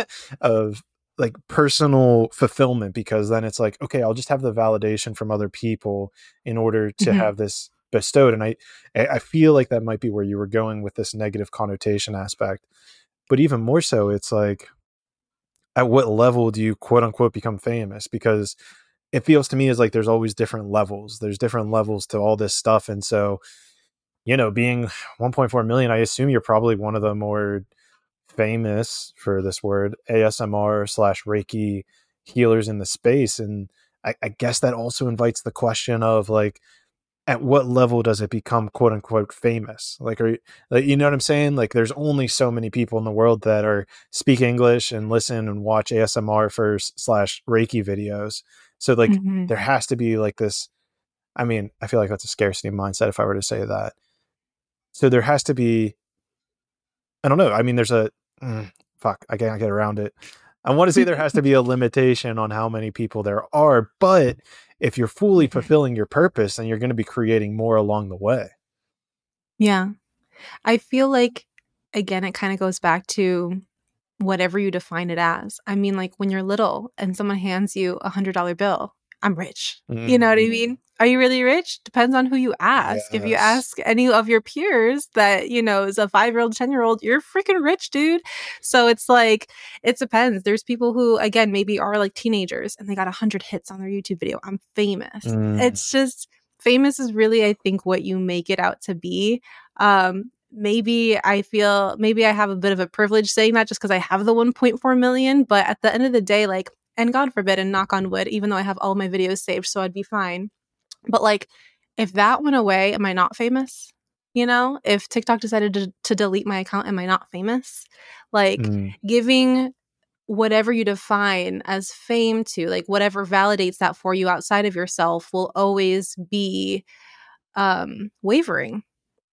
It'll always be wavering. So if other people validate your fame, that is just contingent on them. Like it depends on them. And I feel like if you're someone who's confident in what you do, whatever fame is to you, whatever riches is to you, like that all depends on your own confidence and um, how you see it in general and your perspective in general. I really like that because it kind of brings in this world of relativity into it. Because mm-hmm. I was at, a, I think it was a Christmas party, and there was one girl who was like uh, it was like a neighborhood Christmas party, and one girl who was like, "Oh, like you know, what do you do? Um, what are you doing now?" And I was like, "Oh, I'm a podcast host." And without any other context whatsoever, she was like, "Oh, so you're like famous?" I was like, "I, I don't know." I, internally, I was like, "I don't think it's official yet," but I was like, I don't think it's official yet, but it's on the way. Yeah.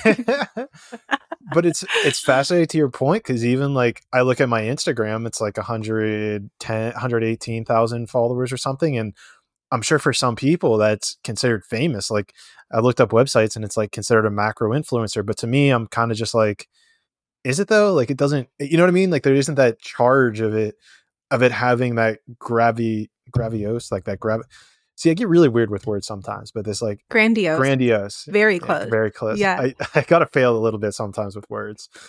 It doesn't have like that grandiose charge or feeling that it seems like other people place on it at times. Mm-hmm. I, yeah, and I limit that so much. Like people will, my friends are like the biggest ones to be like, she's famous. Mm-hmm. Like they just like love to throw it out there for me. And I love them for that because I am such an attention person. I mean, did you hear that I was an actor? like I love to be on stage. I like the attention. Yeah. but like I won't I won't say that if someone asks me what I do. I say, "Oh, I'm a content you know, I'm a Reiki uh, healer, I'm an energy healer, but I also am in content creation and I'll leave it at that. And then there's like the pause and then my friend's like, and she's famous. And like, she'll, they'll, they'll like add in all these things and then they'll, and I don't know why, but then they always ask me, oh, are you? And then I'm just like, I have a large following, yes. And I just always say it not in a way to downgrade what it is, but everyone has their own connotation of what that could mean. And I feel like it is that invisible like air of something where they think like oh you have this amount of followers you are this and your life is this. No that's what you think it is. That's what people maybe have portrayed it out to be. Mm. but at the end of the day it's like it's it's not necessarily smoke and mirrors but there's a little bit of it that is i mean it's not necessarily tangible. You can't like hold fame in your hand so how are you supposed to like quantify it i guess and measure it in that way? So whenever people are like oh like they said that you're you know famous whatever and then you know the, well they're like well how many do you have? And then when it comes to the point where i'm just telling them the metric i can't lower it or I can't neutralize it anymore because million is a very good um it's I call it like a little throne. Like it's a good place to sit at. You know what I mean? It's nice, but it's a milestone. It's like um it's like a milestone. It's a milestone for sure. So I'm always gonna love that I've hit that milestone, but I'm not gonna be like, oh yes, like this is who I am now. Right. Like I'm just the same person. So well, I think that's beautiful fine. too, right? Like that's kind of where you want to be once you hit these certain things of hitting that next milestone is great, right? 10k, 100k, a million, but you still want to keep that core same person who you are. And I think mm-hmm. that's something that luckily I think I realized early and it sounds like you realized it at some point as well, which is like to not lose yourself along the way. Like are are you really willing mm-hmm. to sacrifice who you are to get a like a number on a piece of paper, mm-hmm. whether it's financial, whether it's followers, and it's like if you're not enjoying that process, is it really worth it? Is it really worth getting right. to that end goal? Mm-hmm. And I think it also comes down to like how you're treating other people. Mm. Like if you think that you deserve a certain sort of something for you being known, like that also I think kind of goes into it where it's like you don't want to lose yourself in that way because what happens like the second that you know, you have this whole air about you and then someone doesn't know who you are, then you have this ego thing where you're like, how do you not know who I am? Or you should know who I am. And you just can't get away with treating people um, a not nice way because you think so.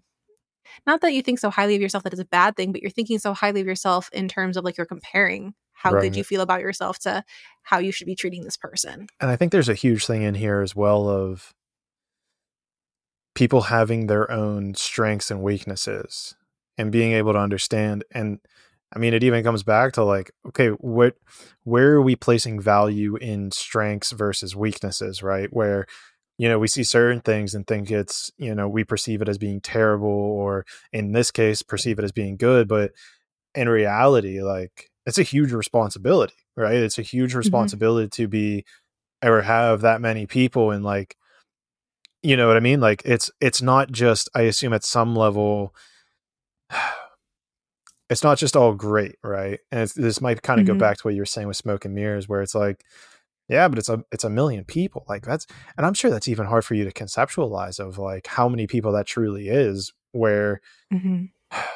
I don't know, I don't really know where I'm going with this. I think I'm just like ranting. It feels like I'm just word vomiting right now. no, but it makes sense because I've had to like go through that whole process of internalizing everything that you were just saying, especially when it came to the live streams where it's like I'm healing people and like you'll mm. see this little number at the top of the screen on a TikTok live stream that tells you how many people are like actively watching, but it doesn't even account for all the people who are like watching you who haven't clicked it, only for the people who have clicked it. So there could be a whole bunch of other people watching you that it doesn't have the metric for. And you'll get off of like a 45 minute live stream and then you'll see the actual metrics of how many accounts actually saw you. And then it's just like, even if it was just for a second, like I healed thousands of people in this hour of time. Like I've touched these many lives, no matter how big or how small, like that I have to sit literally at the end of every live stream, I have to sit with that and like not take it for granted mm. and like sit with the fact that like I'm doing what I know my mission is and not getting in the whole like hamster wheel of like, okay, just getting off and like it was nothing and blah, blah, blah. And I feel like there are other people who may have that luxury, like maybe people who are just really for entertainment and maybe they're not even trying to grow their numbers. And it's like whatever they have, okay, and they log off and they go about their day. But for me, it's like, I've impacted it. Like I have to sit here, I have to absorb that I've like impacted all these people. And I'm like, okay, now go cleanse. I'm like, that was a lot of people. Let me go cleanse myself, you know? Well, it seems so it makes sense though with all those people. Well, and it seems like also the nature of your work being that you're doing cleansing, being that you can see the energy that you're putting out as a healing energy, I'm sure that also has like a deeper impact as opposed to someone who's maybe just playing a video game and just like, okay, I'm entertaining people. Like mm-hmm. the energy of just entertaining people is completely different than the energy of, okay, I just healed a trauma within 500, within a thousand people. Like that's mm-hmm. seems like completely different ball games to me. Mm-hmm. It definitely is. And it's something that doesn't always feel like real. And like when you're in front of the camera or when I'm in front of the camera, it's always just like, okay, like there's a layer of performance because I need to make sure that things are running smoothly. But then when it gets the actual healing part, I can kind of just like let that layer, you know, disappear a little bit and fall out. So where I'm actually like, okay, for people who are seriously tuned in and who've already consented and who like are energetically ready to, like, let's really get to like the bottom of this. And then that's when you make those genuine connections. And mm. that's just good for your life in general. It's good for business, which is also good for life in general. Um, but it's really important, I think, when you're in that kind of community of energy healing or even giving like a psychic reading or a tarot reading or anything that you're actually connecting with these people on a real level because they can smell it if you're not. If you're really not doing it authentically, they'll smell it and it's not it's not good um, perception for you in general you can't really control all the perceptions that people are going to have of you. But that main general perception, the main general vibe, yeah. And they can smell from a mile away if you're a fraud or if you're someone who's not doing it with pure intentions or if you're actually an energy vampire who's disguising as an energy killer. that happens too. But yeah, it's very important to just make sure that you are connecting, or at least it's important to me to make sure that you're connecting in an authentic way and it's not just like entertainment. No, I think that's beautiful. I think it's a mm-hmm. beautiful intention to set, and I'm sure in your space, do you? No, I don't even really want to go there and ask that. Well, I was gonna say, do people like accuse you of being an energy vampire, or is that like? uh I've had, yeah, yeah. I've definitely had, and it makes sense because th- those are also the people who just saw me for two seconds and then didn't see the consent video. But I can't necessarily mm. control that on TikTok. I mean, there are ways where you're like, okay, consent to receive, but I've already told you some of the problems that we'll have with the algorithm if you do things like that. You just won't show up, and it's not just like, oh well, you don't con- you don't care about people consenting just so you can get the views i'm like no there's a layer here that you're you're missing i'm trying to get to a lot of people who otherwise would not have known about this and it doesn't even affect you negatively if you do watch it and you and you don't consent. If you don't like it, it didn't affect you. It just rubbed you the wrong way. I didn't actually do anything to your energy if you are having an issue with this because your higher self would not have allowed it to happen to begin with. And if you feel a little like, ooh, like scared, like, you know, how you when you look at little spice jars and you feel, I mean, it wasn't the jar's fault you know it was whatever you have kind of going on that's resisting that or has a connotation to that. So i've definitely been accused of being like an energy vampire but the last thing i want to do is absorb anybody's energy so they can say it all day long but i have my protections. I'm protecting everyone who's watching it as well and we're grounding that energy so there's no stealing there's no stealing energy here. It's kind of also i'm getting this like kind of visual as you're saying this where i've like in my like channeling work, I've kind of like received um, messages that I haven't agreed with, and there's a piece of me that kind of goes like, uh, is that really true? And then you know there is that. I guess this goes back to discernment.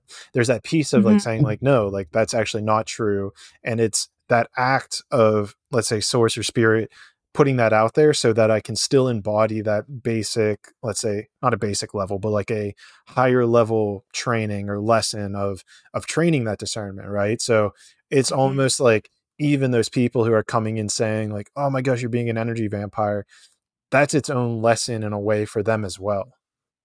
Mm-hmm. Absolutely, and I kind of want to like use it in an example of like tarot readings and stuff because a lot of the times like if you are receiving a message and you don't feel like it's for you and you're just like maybe it's a little bit less energy vampire but it's still in the energy healing and reading and metaphysical space where someone can have a reading from a tarot person and not feel like it like resonates with them if it's like a generalized reading like pick a part pick a card or pick a pile on YouTube but it's like that part's just not for you. And if you really feel like whatever they're saying is gonna happen to you and it's like super set in stone, you don't have the discernment for yourself. And you need to be able to say, okay, well, I didn't really quite resonate with this, but it probably just wasn't for me. Or maybe I didn't understand it um, in a way that they were actually trying to make me understand it or maybe it just hasn't happened yet and I haven't experienced it yet because I can say no all I want and then a couple weeks and it happens I'm like oh wow I was actually warned about this in my tarot or oracle reading. So I would also want to say in addition to that if you are in and this is why it's so important that energy healers are real and authentic because if somebody is in a vulnerable state they will believe anything they will believe mm. anything. Mm. And it's just really important that as an energy healer or a reader that you know that they will believe anything. And so you at least I do my best to say, "Hey, this is confirmation reading or this is just what I'm sensing." But if you don't don't feel like what I said or what I received is exactly like ringing true for you, let that part go. It probably didn't hit. It was something else, you know, for another time or whatever it is. Or maybe it was maybe my own bias because it's not that as an energy healer, we have zero biases.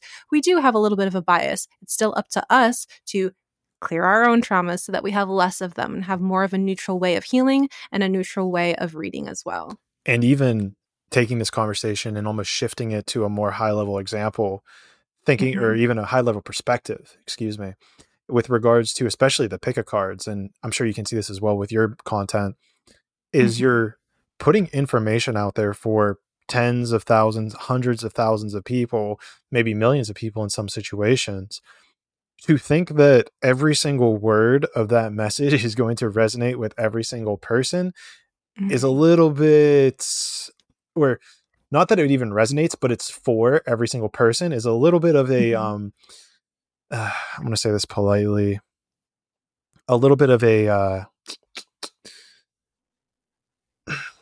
i'm feeling like cynical but cynical doesn't feel like the right word a uh, naive naive's the right word it's a little bit hmm. naive mm-hmm. to believe that someone putting content out on youtube or on tiktok uh, especially like uh, pick a card is like like the big one because i know i've watched mm-hmm. a good fair share of those which mm-hmm. blew me away in certain situations for sure. you pick one right? And then and so for those who don't know maybe i need to take a step backwards here.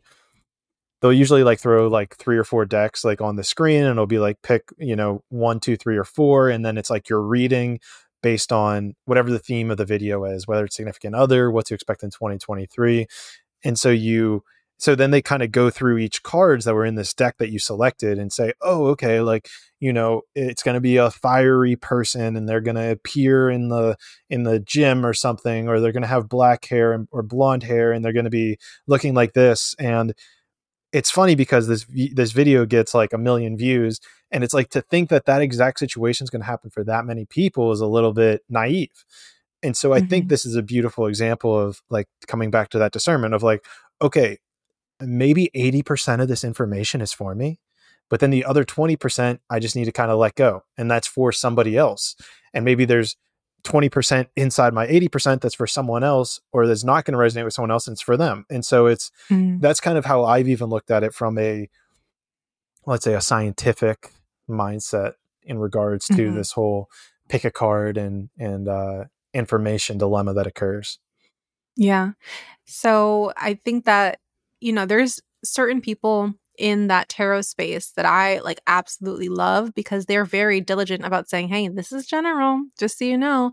And sometimes, not all the time, but I notice that the tarot readers who are more, even more broad and even more general and really don't offer anything specific, almost like when you look at the angel numbers and they just keep telling you the same things, where it's like every single video you hop on, it's almost telling you the same things. And maybe it's only like just positive every single time it's like you have to be able to have that balance, or at least I personally try to have that balance. But another part of it is like they will get the most views because it's so general. And it's like I feel like people who are in that tarot space on YouTube who are really getting into like the nitty gritty of the reading, even it being general, have like smaller views, but it really, really hits mm. to those people.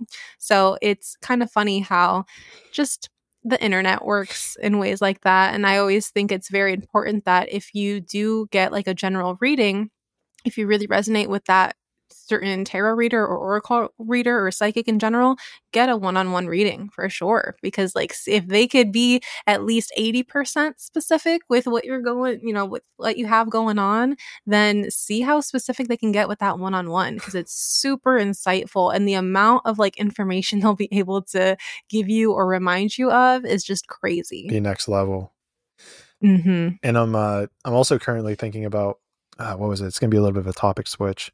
Oh, you were talking about how your meta goal, speaking of like meta analysis, is mm-hmm. to heal one person at a time. And so yeah. I was kind of curious and even tying this back into, well, no, I'm not going to pre-frame it. That's your meta goal, which is to heal one person at a time. Do you have sub goals underneath that? Do you have I, I, don't and I don't want to frame this the wrong way. So or not the wrong mm-hmm. way, but I don't want to frame it in a way. So are there other goals that you have underneath this meta goal of healing one person at a time? Yeah, I guess like when you're like putting it that way, it's like that is definitely like the big that's my big umbrella, healing the world one soul at a time. Even though technically I'm healing it like with multiple souls at a time. the irony. But yeah. yeah, the irony of it all. I think at first when I was first doing it, it was definitely like one soul at a time. Like I'm just gonna and then it became something else where it wasn't, but I still loved it because it was just like well, if we live in 40, everything's one time anyway. So, um, but the subcategories, um, I think it just breaks down to like the services I would probably provide. So if it's like a tarot service, like I just want to be able to give them the information that they can receive the best. And again, that's like another thing where with my throat chakra and the communication skills, I've always been able to understand how someone else is perceiving information like right off the bat. Mm. So I'll know how to talk to you and what style and what personality I need to be in that moment to be able to get you to actually understand and then take some action because there's nothing more that I dislike than giving a reading to someone and then like knowing that they're not going to take action or like checking up on them, following up and like they didn't do anything. And it's like not that you have to do what I say, but like if you are coming to me with an issue that you have and we're giving you the clarity if you're not putting in the work, you're going to have to come back for the same kind of reading in a month's time or so. So, when it comes to reading, I just want to be able to provide them the most accurate information that I can, but also giving them like advice to help support them outside of the reading, which is super important. Not many people do. Um, when it comes to maybe like the Reiki training, it's just honestly support, support, support because there's so much knowledge that goes in there. And of course, with spirituality being such like a broad thing, and there's so much of like the modern and the new age, like I want to be able to like have myself be a support beam for them whenever they're out venturing in the world, going off on their own. And they're like, wait, hold on, is this, you know, let me check in with someone who I know, like, and respect and who has been in this field for maybe longer. Mm. So if it's not clarity, it's support. If it's not support, it's just healing to the best of my ability where I can get done as much as I can possibly do in one session. Because that's another thing. Like, I would love for people to be able to receive Reiki or healing sessions in a consistent basis, but people are so into the quick fixes and the instant gratification and like, oh, this made me feel better. And it makes them feel better for maybe, you know, hopefully a month or more. But then it's like, if they're not keeping up with it, like your life could be so much better if you kept up with it. So what I just try to do is heal them as much as I can because I know that there is a, there is a good chance that they're only going to come maybe that one time when they're really feeling like they need it and they're desperate for it. I'm like, okay, well, if you're desperate for it, let's get it all as much as we can and and see how you do. And if I see you again, that's great. Wow. So uh, my main takeaway in that answer was how outward focused your goals are on like other people. And I think yeah. I think that's definitely something I need to integrate a little bit more because I was I, I was uh what was it? Oh, like January uh December 31st, January 1st ish. I was trying to like look at my goals and I realized that they were all very like numerically based, like mm-hmm. X followers, X downloads, you know, Y dollars in the bank account. And like something about it to me was like, this doesn't feel like right, you know, like there should be something that's a little bit more spiritually based or helping based. And so I, mm-hmm. I actually really like your answer of how it's, it seems like it's a, a lot more outwardly focused as opposed to internal personal metrics. Mm-hmm. Well, because those metrics are all side effects. Mm. So it's going to happen. The amount of money they make, it's going to happen. It's a side effect. It's a side effect of what? And then that of what should be what your goal is. Because if you can just focus on that, it's much easier for me to say, I can help someone relax and assist in their healing process. That's easier for me to say than for me to say, I can make $100,000 a month. Like mm. there is a mm. certain belief that I have about what my capabilities are and what I'm able to do with the skill set and the knowledge that I have, then to hit a certain metric that is kind of like invisible and up in the air. Like being able to help someone, that's tangible for me. Being able to hit a certain number on a social media platform, not very tangible at all. Right. At least that's how I look at it. But maybe that's also like a bit of like a different stance. I'm not sure if like the whole um, masculine side and feminine side plays any sort of effect in this because just logic or with the masculine side, like the logic really is a main strong point. And then with like the feminine side, we're going to have a little bit more of like the emotional or like um, empath kind of energy. So I'm wondering if that also has like an influence on how you were thinking about numbers, numbers, numbers. And now you're starting to understand wait, we need both aspects, right? We need both. And just same thing. I can't just want to help heal people and be an empath for them and then what, not charge? And then not sure. you know expect myself to have certain goals like you're always going to need both. Sure. No that's a beautiful like correlation there as well with like the feminine versus masculine aspect of it. I think my mind was probably and maybe and maybe it's maybe you're hitting something there that it is integrated a little bit masculine feminine. Whenever i was being conscious of it it was more like okay these are like great but even as we discussed earlier with like the whole fame thing it's like more numbers isn't going to like make me feel more fulfilled. And so then mm-hmm. my mind was trying to figure out how can I make it masculine? How can I make the fulfillment masculine? So like it was like what what I was like trying to think like what numbers can I track to f- feel more fulfilled? And it was like this doesn't this doesn't like compute, you know? It was like mm-hmm. okay, something's off here. Mm-hmm. And sometimes you have to kind of like work at it in a different way and get that different angle. It's honestly like that's a version of the hot and cold where mm. you're mm-hmm. trying to hit it one way, hit it one way, and it's just not computing. It's not registering. It's not. And so then you just pivot, try a different way and see how much warmer you got or how much colder you got, and then keep pivoting until you find that point where you're like, no, this is what feels the best. And so if you haven't found it yet, I really I hope that you do. Pray that you do. well, I think in your in your response, I kind of am finding it. I think that it is that you know, learn to articulate better, right? Become a better articulator for my podcast. Uh, become a better. I, I want to get into meditating more and like guiding people through meditation. So I think mm-hmm. just being exposed to learning how to guide people through meditation better. But see, that, that's where it becomes difficult for me. Is like those are the outward focused things that helps other people. If I'm able to mm-hmm. articulate mm-hmm. better, it helps other people. If I'm able to guide people better in meditations, it helps them better.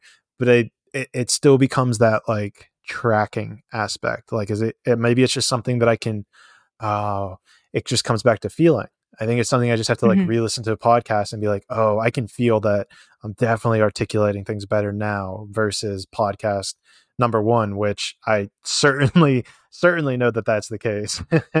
right, and then yeah, tracking you could track it, but it would have to take that um, bird's eye view, like we were talking about earlier, taking a step back and like the zooming out, where you can finally track it. But even maybe getting like more specific, like what is um articulating better mean for you like articulating better is still like broad which you've probably already like figured it out but if not then that's also another thing to maybe consider like what does articulating better mean for me specifically? Maybe it's literally mm. being um more educated in some sort of you know field or maybe it's having this sort of skill of being able to like link one thing to another or like pop a joke in somewhere or whatever it is. But when you can like be more specific then you're gonna feel like okay i actually hit it. Like this is what i said i was gonna do. So when you do listen back you're like oh i hit it and i hit that joke and i did that one thing i said i was gonna do and oh yeah i was super like enunciating my words. And you know that allows you to feel like okay this is tangible i said i was gonna do this and then i actually did it not just had it be like, okay, I want to do this because then it that's a feeling thing. You can't really put that into logic. If you're feeling like you want to have more fulfillment in some way, mm-hmm. you're going to have to uh, tap into that internal internal navigational system and be able to see where it's trying to steer you. Gotcha. Yeah, and I think if we're going to keep expanding on this example, yeah, I I've, I've definitely seen it where, especially like earlier in the podcast, like and I don't know if it was my perception, but spirituality had this like heaviness to it of, okay, like, you know, you need to do well because then there's going to be karma. And if you don't, and if you don't do well with karma, then it's going to come back to you. And so like you need to be able to, but now I'm kind of shifting more into that joy and entertainment side of things where I do want to enter, put that energy more into the podcast of it being entertaining, of it being more joyful, of it being more informative for people where it's like, oh, okay, spirituality is like kind of cool. It's not this like heavy thing where I'm going to hell if I don't do X, Y, Z. Mm-hmm, absolutely. I don't know why, but for some reason that kind of reminded me, just kind of going to what you were saying, I was translating and processing it as obviously energy is everything, which we already know, but like it reminds me of like when someone's going to a casino and they're playing blackjack, if they're only going there to say, I need to make this amount of money or I need to win this amount of times or this amount of hands or whatever it is, they're going in there. And a lot of the times, like they won't do well. But mm. when they go there and they're trying to have fun and they're making conversation with the people who are also around them, knowing that all of them have the same job to just bet against the dealer, like not even like it's not even that they're competing against themselves, it's all a team effort when they're having a lot more fun and more joyous, that energy gets brought across the whole table. And now all the people sitting down are winning against the dealer. And so it's just kind of interesting how that works once you maybe let maybe it's letting go of the outcome. I don't know what you would call it but it's definitely just focusing on the overall energy that's being inputted into there and seeing then what metric comes out of there or what outcome comes out of there. Mm. yeah i think something vibes with that. It also seems like it ties back into us ties back in a little bit to like i think like the energy work on the the brand let's say in general like the podcast in general so that it attracts mm-hmm. more people honestly like yourself or like other people who bring in that more joyous kind of vibe to the spirituality space so that it's not like okay this is what you need to do that your thoughts if you have one bad thought like all hell's gonna break loose yeah yeah, yeah. right yeah. like hard on information yeah. information information yeah i mean you need again it's always a balance you always need a little bit of both but if you you know want that I always say it's like you want the light to shine. Mm. And so I'm always thinking of like in my business, I want my light to shine brighter because that's how I'm going to get the majority of people. So what can I do to make my, you know, light shine brighter? And honestly, at the end of the day, sometimes it's like, well, I just need to like get a car wash or I need to like, and it's sometimes so like minute that you wouldn't even like compare it or correlate it to work at all. But if that's done, I feel more at peace. If I'm more at peace, I'm going to start to resonate with more peaceful people. More peaceful people are going to find me. So sometimes it trickles down like that, and your internal navigational system will, will put you there. Um, but yeah, sometimes if work is feeling a bit mundane or work is feeling like, oh my God, I need to make this happen and this happen, or oh, I did this, it's going to affect my karma this way. Like now you're just like focusing on something that's so busy and not even truth, right? right. And it's just like navigating what truth actually is and what the illusion is instead. And I love how you brought in the aspect of like just doing this little thing because that's something mm-hmm. that I've seen so many times, time and time again. And even, you know, people that are spiritually attuned always talk about this where, you know, maybe you're not making the amount of money you want to make. And it's like, okay, well, you get this like download that it's like, go clean your room. And you're like, okay, yeah, I'll do that, but after I make this money. And it's like, no, mm-hmm. go clean your room now. And then you clean your room and then you get like a check for a thousand dollars or something. Yeah. And it's crazy. It's crazy. It's just crazy and that's in in in theory removing a blockage mm. you know what i mean? And i mean sometimes i kind of compare it to like feng shui which i don't know too much about but there's definitely certain areas of your house that when you map it out and put like the feng shui chart on it you'll see like this area of your house is for money this area of your house is for family this area of your house is for love. And then you put that map on top of your house and you're like oh my gosh i always have like a dirty laundry room like where is that? And then you see that you're having blockages in the laundry room and you're having blockages in your life. Mm. And so energy works in very many different ways, but when you have some sort of pileup of energy anywhere in any area of your life. You want to see how you can clear it up because you're sitting here trying to work on so many different ways to clear it out, but you have a limited way of understanding what could be the issue and you're not taking a look at, oh, wow, this one thing that is an inconvenience for me to do, but super simple. Once I do it, energy is clear. So it's very interesting. I know that like one of the things is like kitchen. So people who don't like doing the dishes or cleaning up their kitchen or leaving things on the stove or even in the oven, money blocks. Mm. Money blocks for sure. Interesting, really. Mm-hmm, mm-hmm. I was gonna say because I don't, I don't like doing dishes. And I guess I could. I could I know, always make more Sometimes I have issue with yeah. that too. yeah. I'm like, ah, whatever. Like, just let it pile up. And some people, it drives them crazy. Like, they like always have to do it. And I feel like I mean, it's not necessarily always true, but maybe it's just like what I see, and maybe this is like my own projections. But when people are like wealthy, they always have like this cleaner lifestyle, at least from what I can see or what's being pushed out um, on the media. But it's always like they have this clean lifestyle, and maybe it's because they can afford like somebody to clean their stuff. But even then, they can afford somebody to clean their stuff, and now they don't have to do it, and it's not blocked. So it's just interesting how little things like that works because whether you realize it or not since everything is a reflection of you, so many things could be in the subconscious or the unconscious. And so once you pay attention to all those things that you're ignoring, just see how much more you can like breathe energetically. Interesting. Makes a difference. Yeah, I'm gonna have to look into that more because even as you're kind of talking about like this cleanness, I, I like my first thought whenever I think of like a very wealthy house is very like very white, very polished, very just like almost minimalist. And it's like a little bit more mm-hmm. like everything has its like spot. There's not like clothes laying around on the couch or on this or on that. So that's a very it's a very interesting uh correlation that you've you've discovered.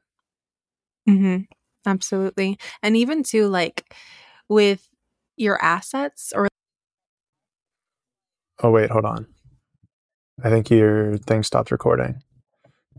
All right, we're back. What were you sorry about yes. that? What were you saying? So um sometimes when it comes to like assets or things that you own, um, and kind of going back to how you're taking care of the things, everything in life really comes down to how you're doing it, not necessarily what you're doing, but how you're doing it. And so if you have things in your life where, like, let's say you really wanted to get this car for a time in your life, this car was all that you ever wanted. You saved up so much money, you worked so hard, and you got it. And then you're not really getting the oil changes for it, or you're like throwing garbage in it and you're not taking it out, or you're letting people eat in it. And then there's all these crumbs. It's like you had something that you really wanted, and now you're not even keeping up with it and you're not maintaining it what does that mean for other areas of your life? And that could also be relationships. Oh, I was chasing this one girl, I was chasing this one guy, and I wanted them so bad. And now that I have them, I'm not listening to them. I'm not taking them on dates. I'm not, you know, seeing and checking in with like their emotional or mental state. And then what happens? You end up losing them. And then they're like, I could not understand what was going wrong. It's like you kind of have to look at how you're doing things and how you're treating other areas of your life because that's just an example. So when people, maybe if they're listening to this podcast and they're like, is really cleaning the dishes going to make me a millionaire? maybe, maybe not, but it's about how you're going about the things that you do have currently and living in that in that way where you're constantly up leveling how you're taking care of the things around you, how you're taking care of your body, that is going to exude and change the vibration and the frequency like a crystal would into the other areas of your life. I love it. And I'm getting Mystique, I feel like I could talk to you forever, but I'm getting like I'm this sorry. little poke in the back of my head. And then I think with the the technology kind of failing right there, it's telling Tech me that we gotta lies. we gotta yeah, I know. It's that's it's a cool, crazy thing. We'll get into it on the next podcast. I swear. um, but you know, I appreciate this conversation. I'm going to give yeah. you some space to plug your stuff to the. Right? It's always fun to see how this plays out. Right. All right, Deke, you're sweet. you're up. Okay, sweet. So yes, if anyone wants to get anything in terms of Reiki training, I do that. It's self paced, it's online, and you have access to it for life. So even if I switch platforms or even if I'm no longer teaching it for whatever reason, you're always going to have all that content available. You can go and get that Reiki training at mystiqueawakening.com and then click Reiki training. There are two different kinds. The first one is going to be the standard course where you get all the course content. And then the second one is going to be the course content plus personal one on one live coachings with me and meetings with me. So pick whichever one you feel that you resonate with the most. And other than that, I would have my one on one services in general that are just the a la carte ones. So I have my Reiki chakra balancing sessions that are about an hour long and literally last so long the body, which is awesome because the holy fire Reiki that I'm attuned to lasts in your body for about 10 days. So even if you just get one session, you're going to be healing for the next 10 days after. Uh, I also have the spiritual guidance tarot sessions. So, again, we workshop one on one for about an hour or so, and then we work on whatever it is that you need work on. So, if you're coming in for money issues, if you're coming for emotional issues, mental issues, if you just want predictions, we can do that as well. And we're going to just have a really lovely time workshopping what we heard inside of the reading what your higher self had to say, what the universe has to say. And then we're going to workshop it into how you can manifest a different lifestyle for yourself or a different outcome. So, whatever issue you come in with, hopefully you come out of it with a nice game plan of how to energetically align to what it is that your desired outcome is and the physical action you can take to get there so that you feel that you're moving forward. And both of those services can be found on mystiqueawakening.com and then click services. And anything else that I have to say for you guys would just be um let's see. Taking a deep breath relax yourself whenever you can, ground every single day if you can, and just take it day by day. Don't get too stressed. Be a little bit more lighthearted. Don't take things so seriously or so personally. You're doing just fine. That's all I got. Love it. Love it. Thank Mystique, you. you killed it. Especially, I don't know if we mentioned it, but especially for your first podcast ever. Crushed First it. podcast ever. Excited Yeah. about it. Amazing. I appreciate. Yeah, I appreciate everything. All your questions were super spot on. I, again, I also feel like we could talk for hours, which we'll save it for a later podcast, a little part Well, two. Save it for Mystique Part Two. Yeah. Yes, sir. Thank you so much, though. Mystique, thank you. Uh, Conscious Mindset, go check out her stuff. It's super dope. Even if you don't, you know, pay for the stuff, at least go check her out on Twitter or Twitter. I don't know. She might be on Twitter, but TikTok. No. Yeah, I've got TikTok, I've got YouTube, and I've got Instagram if you guys are interested. There it is. There it is. And uh, with that being said, I will see you guys in the sixth dimension.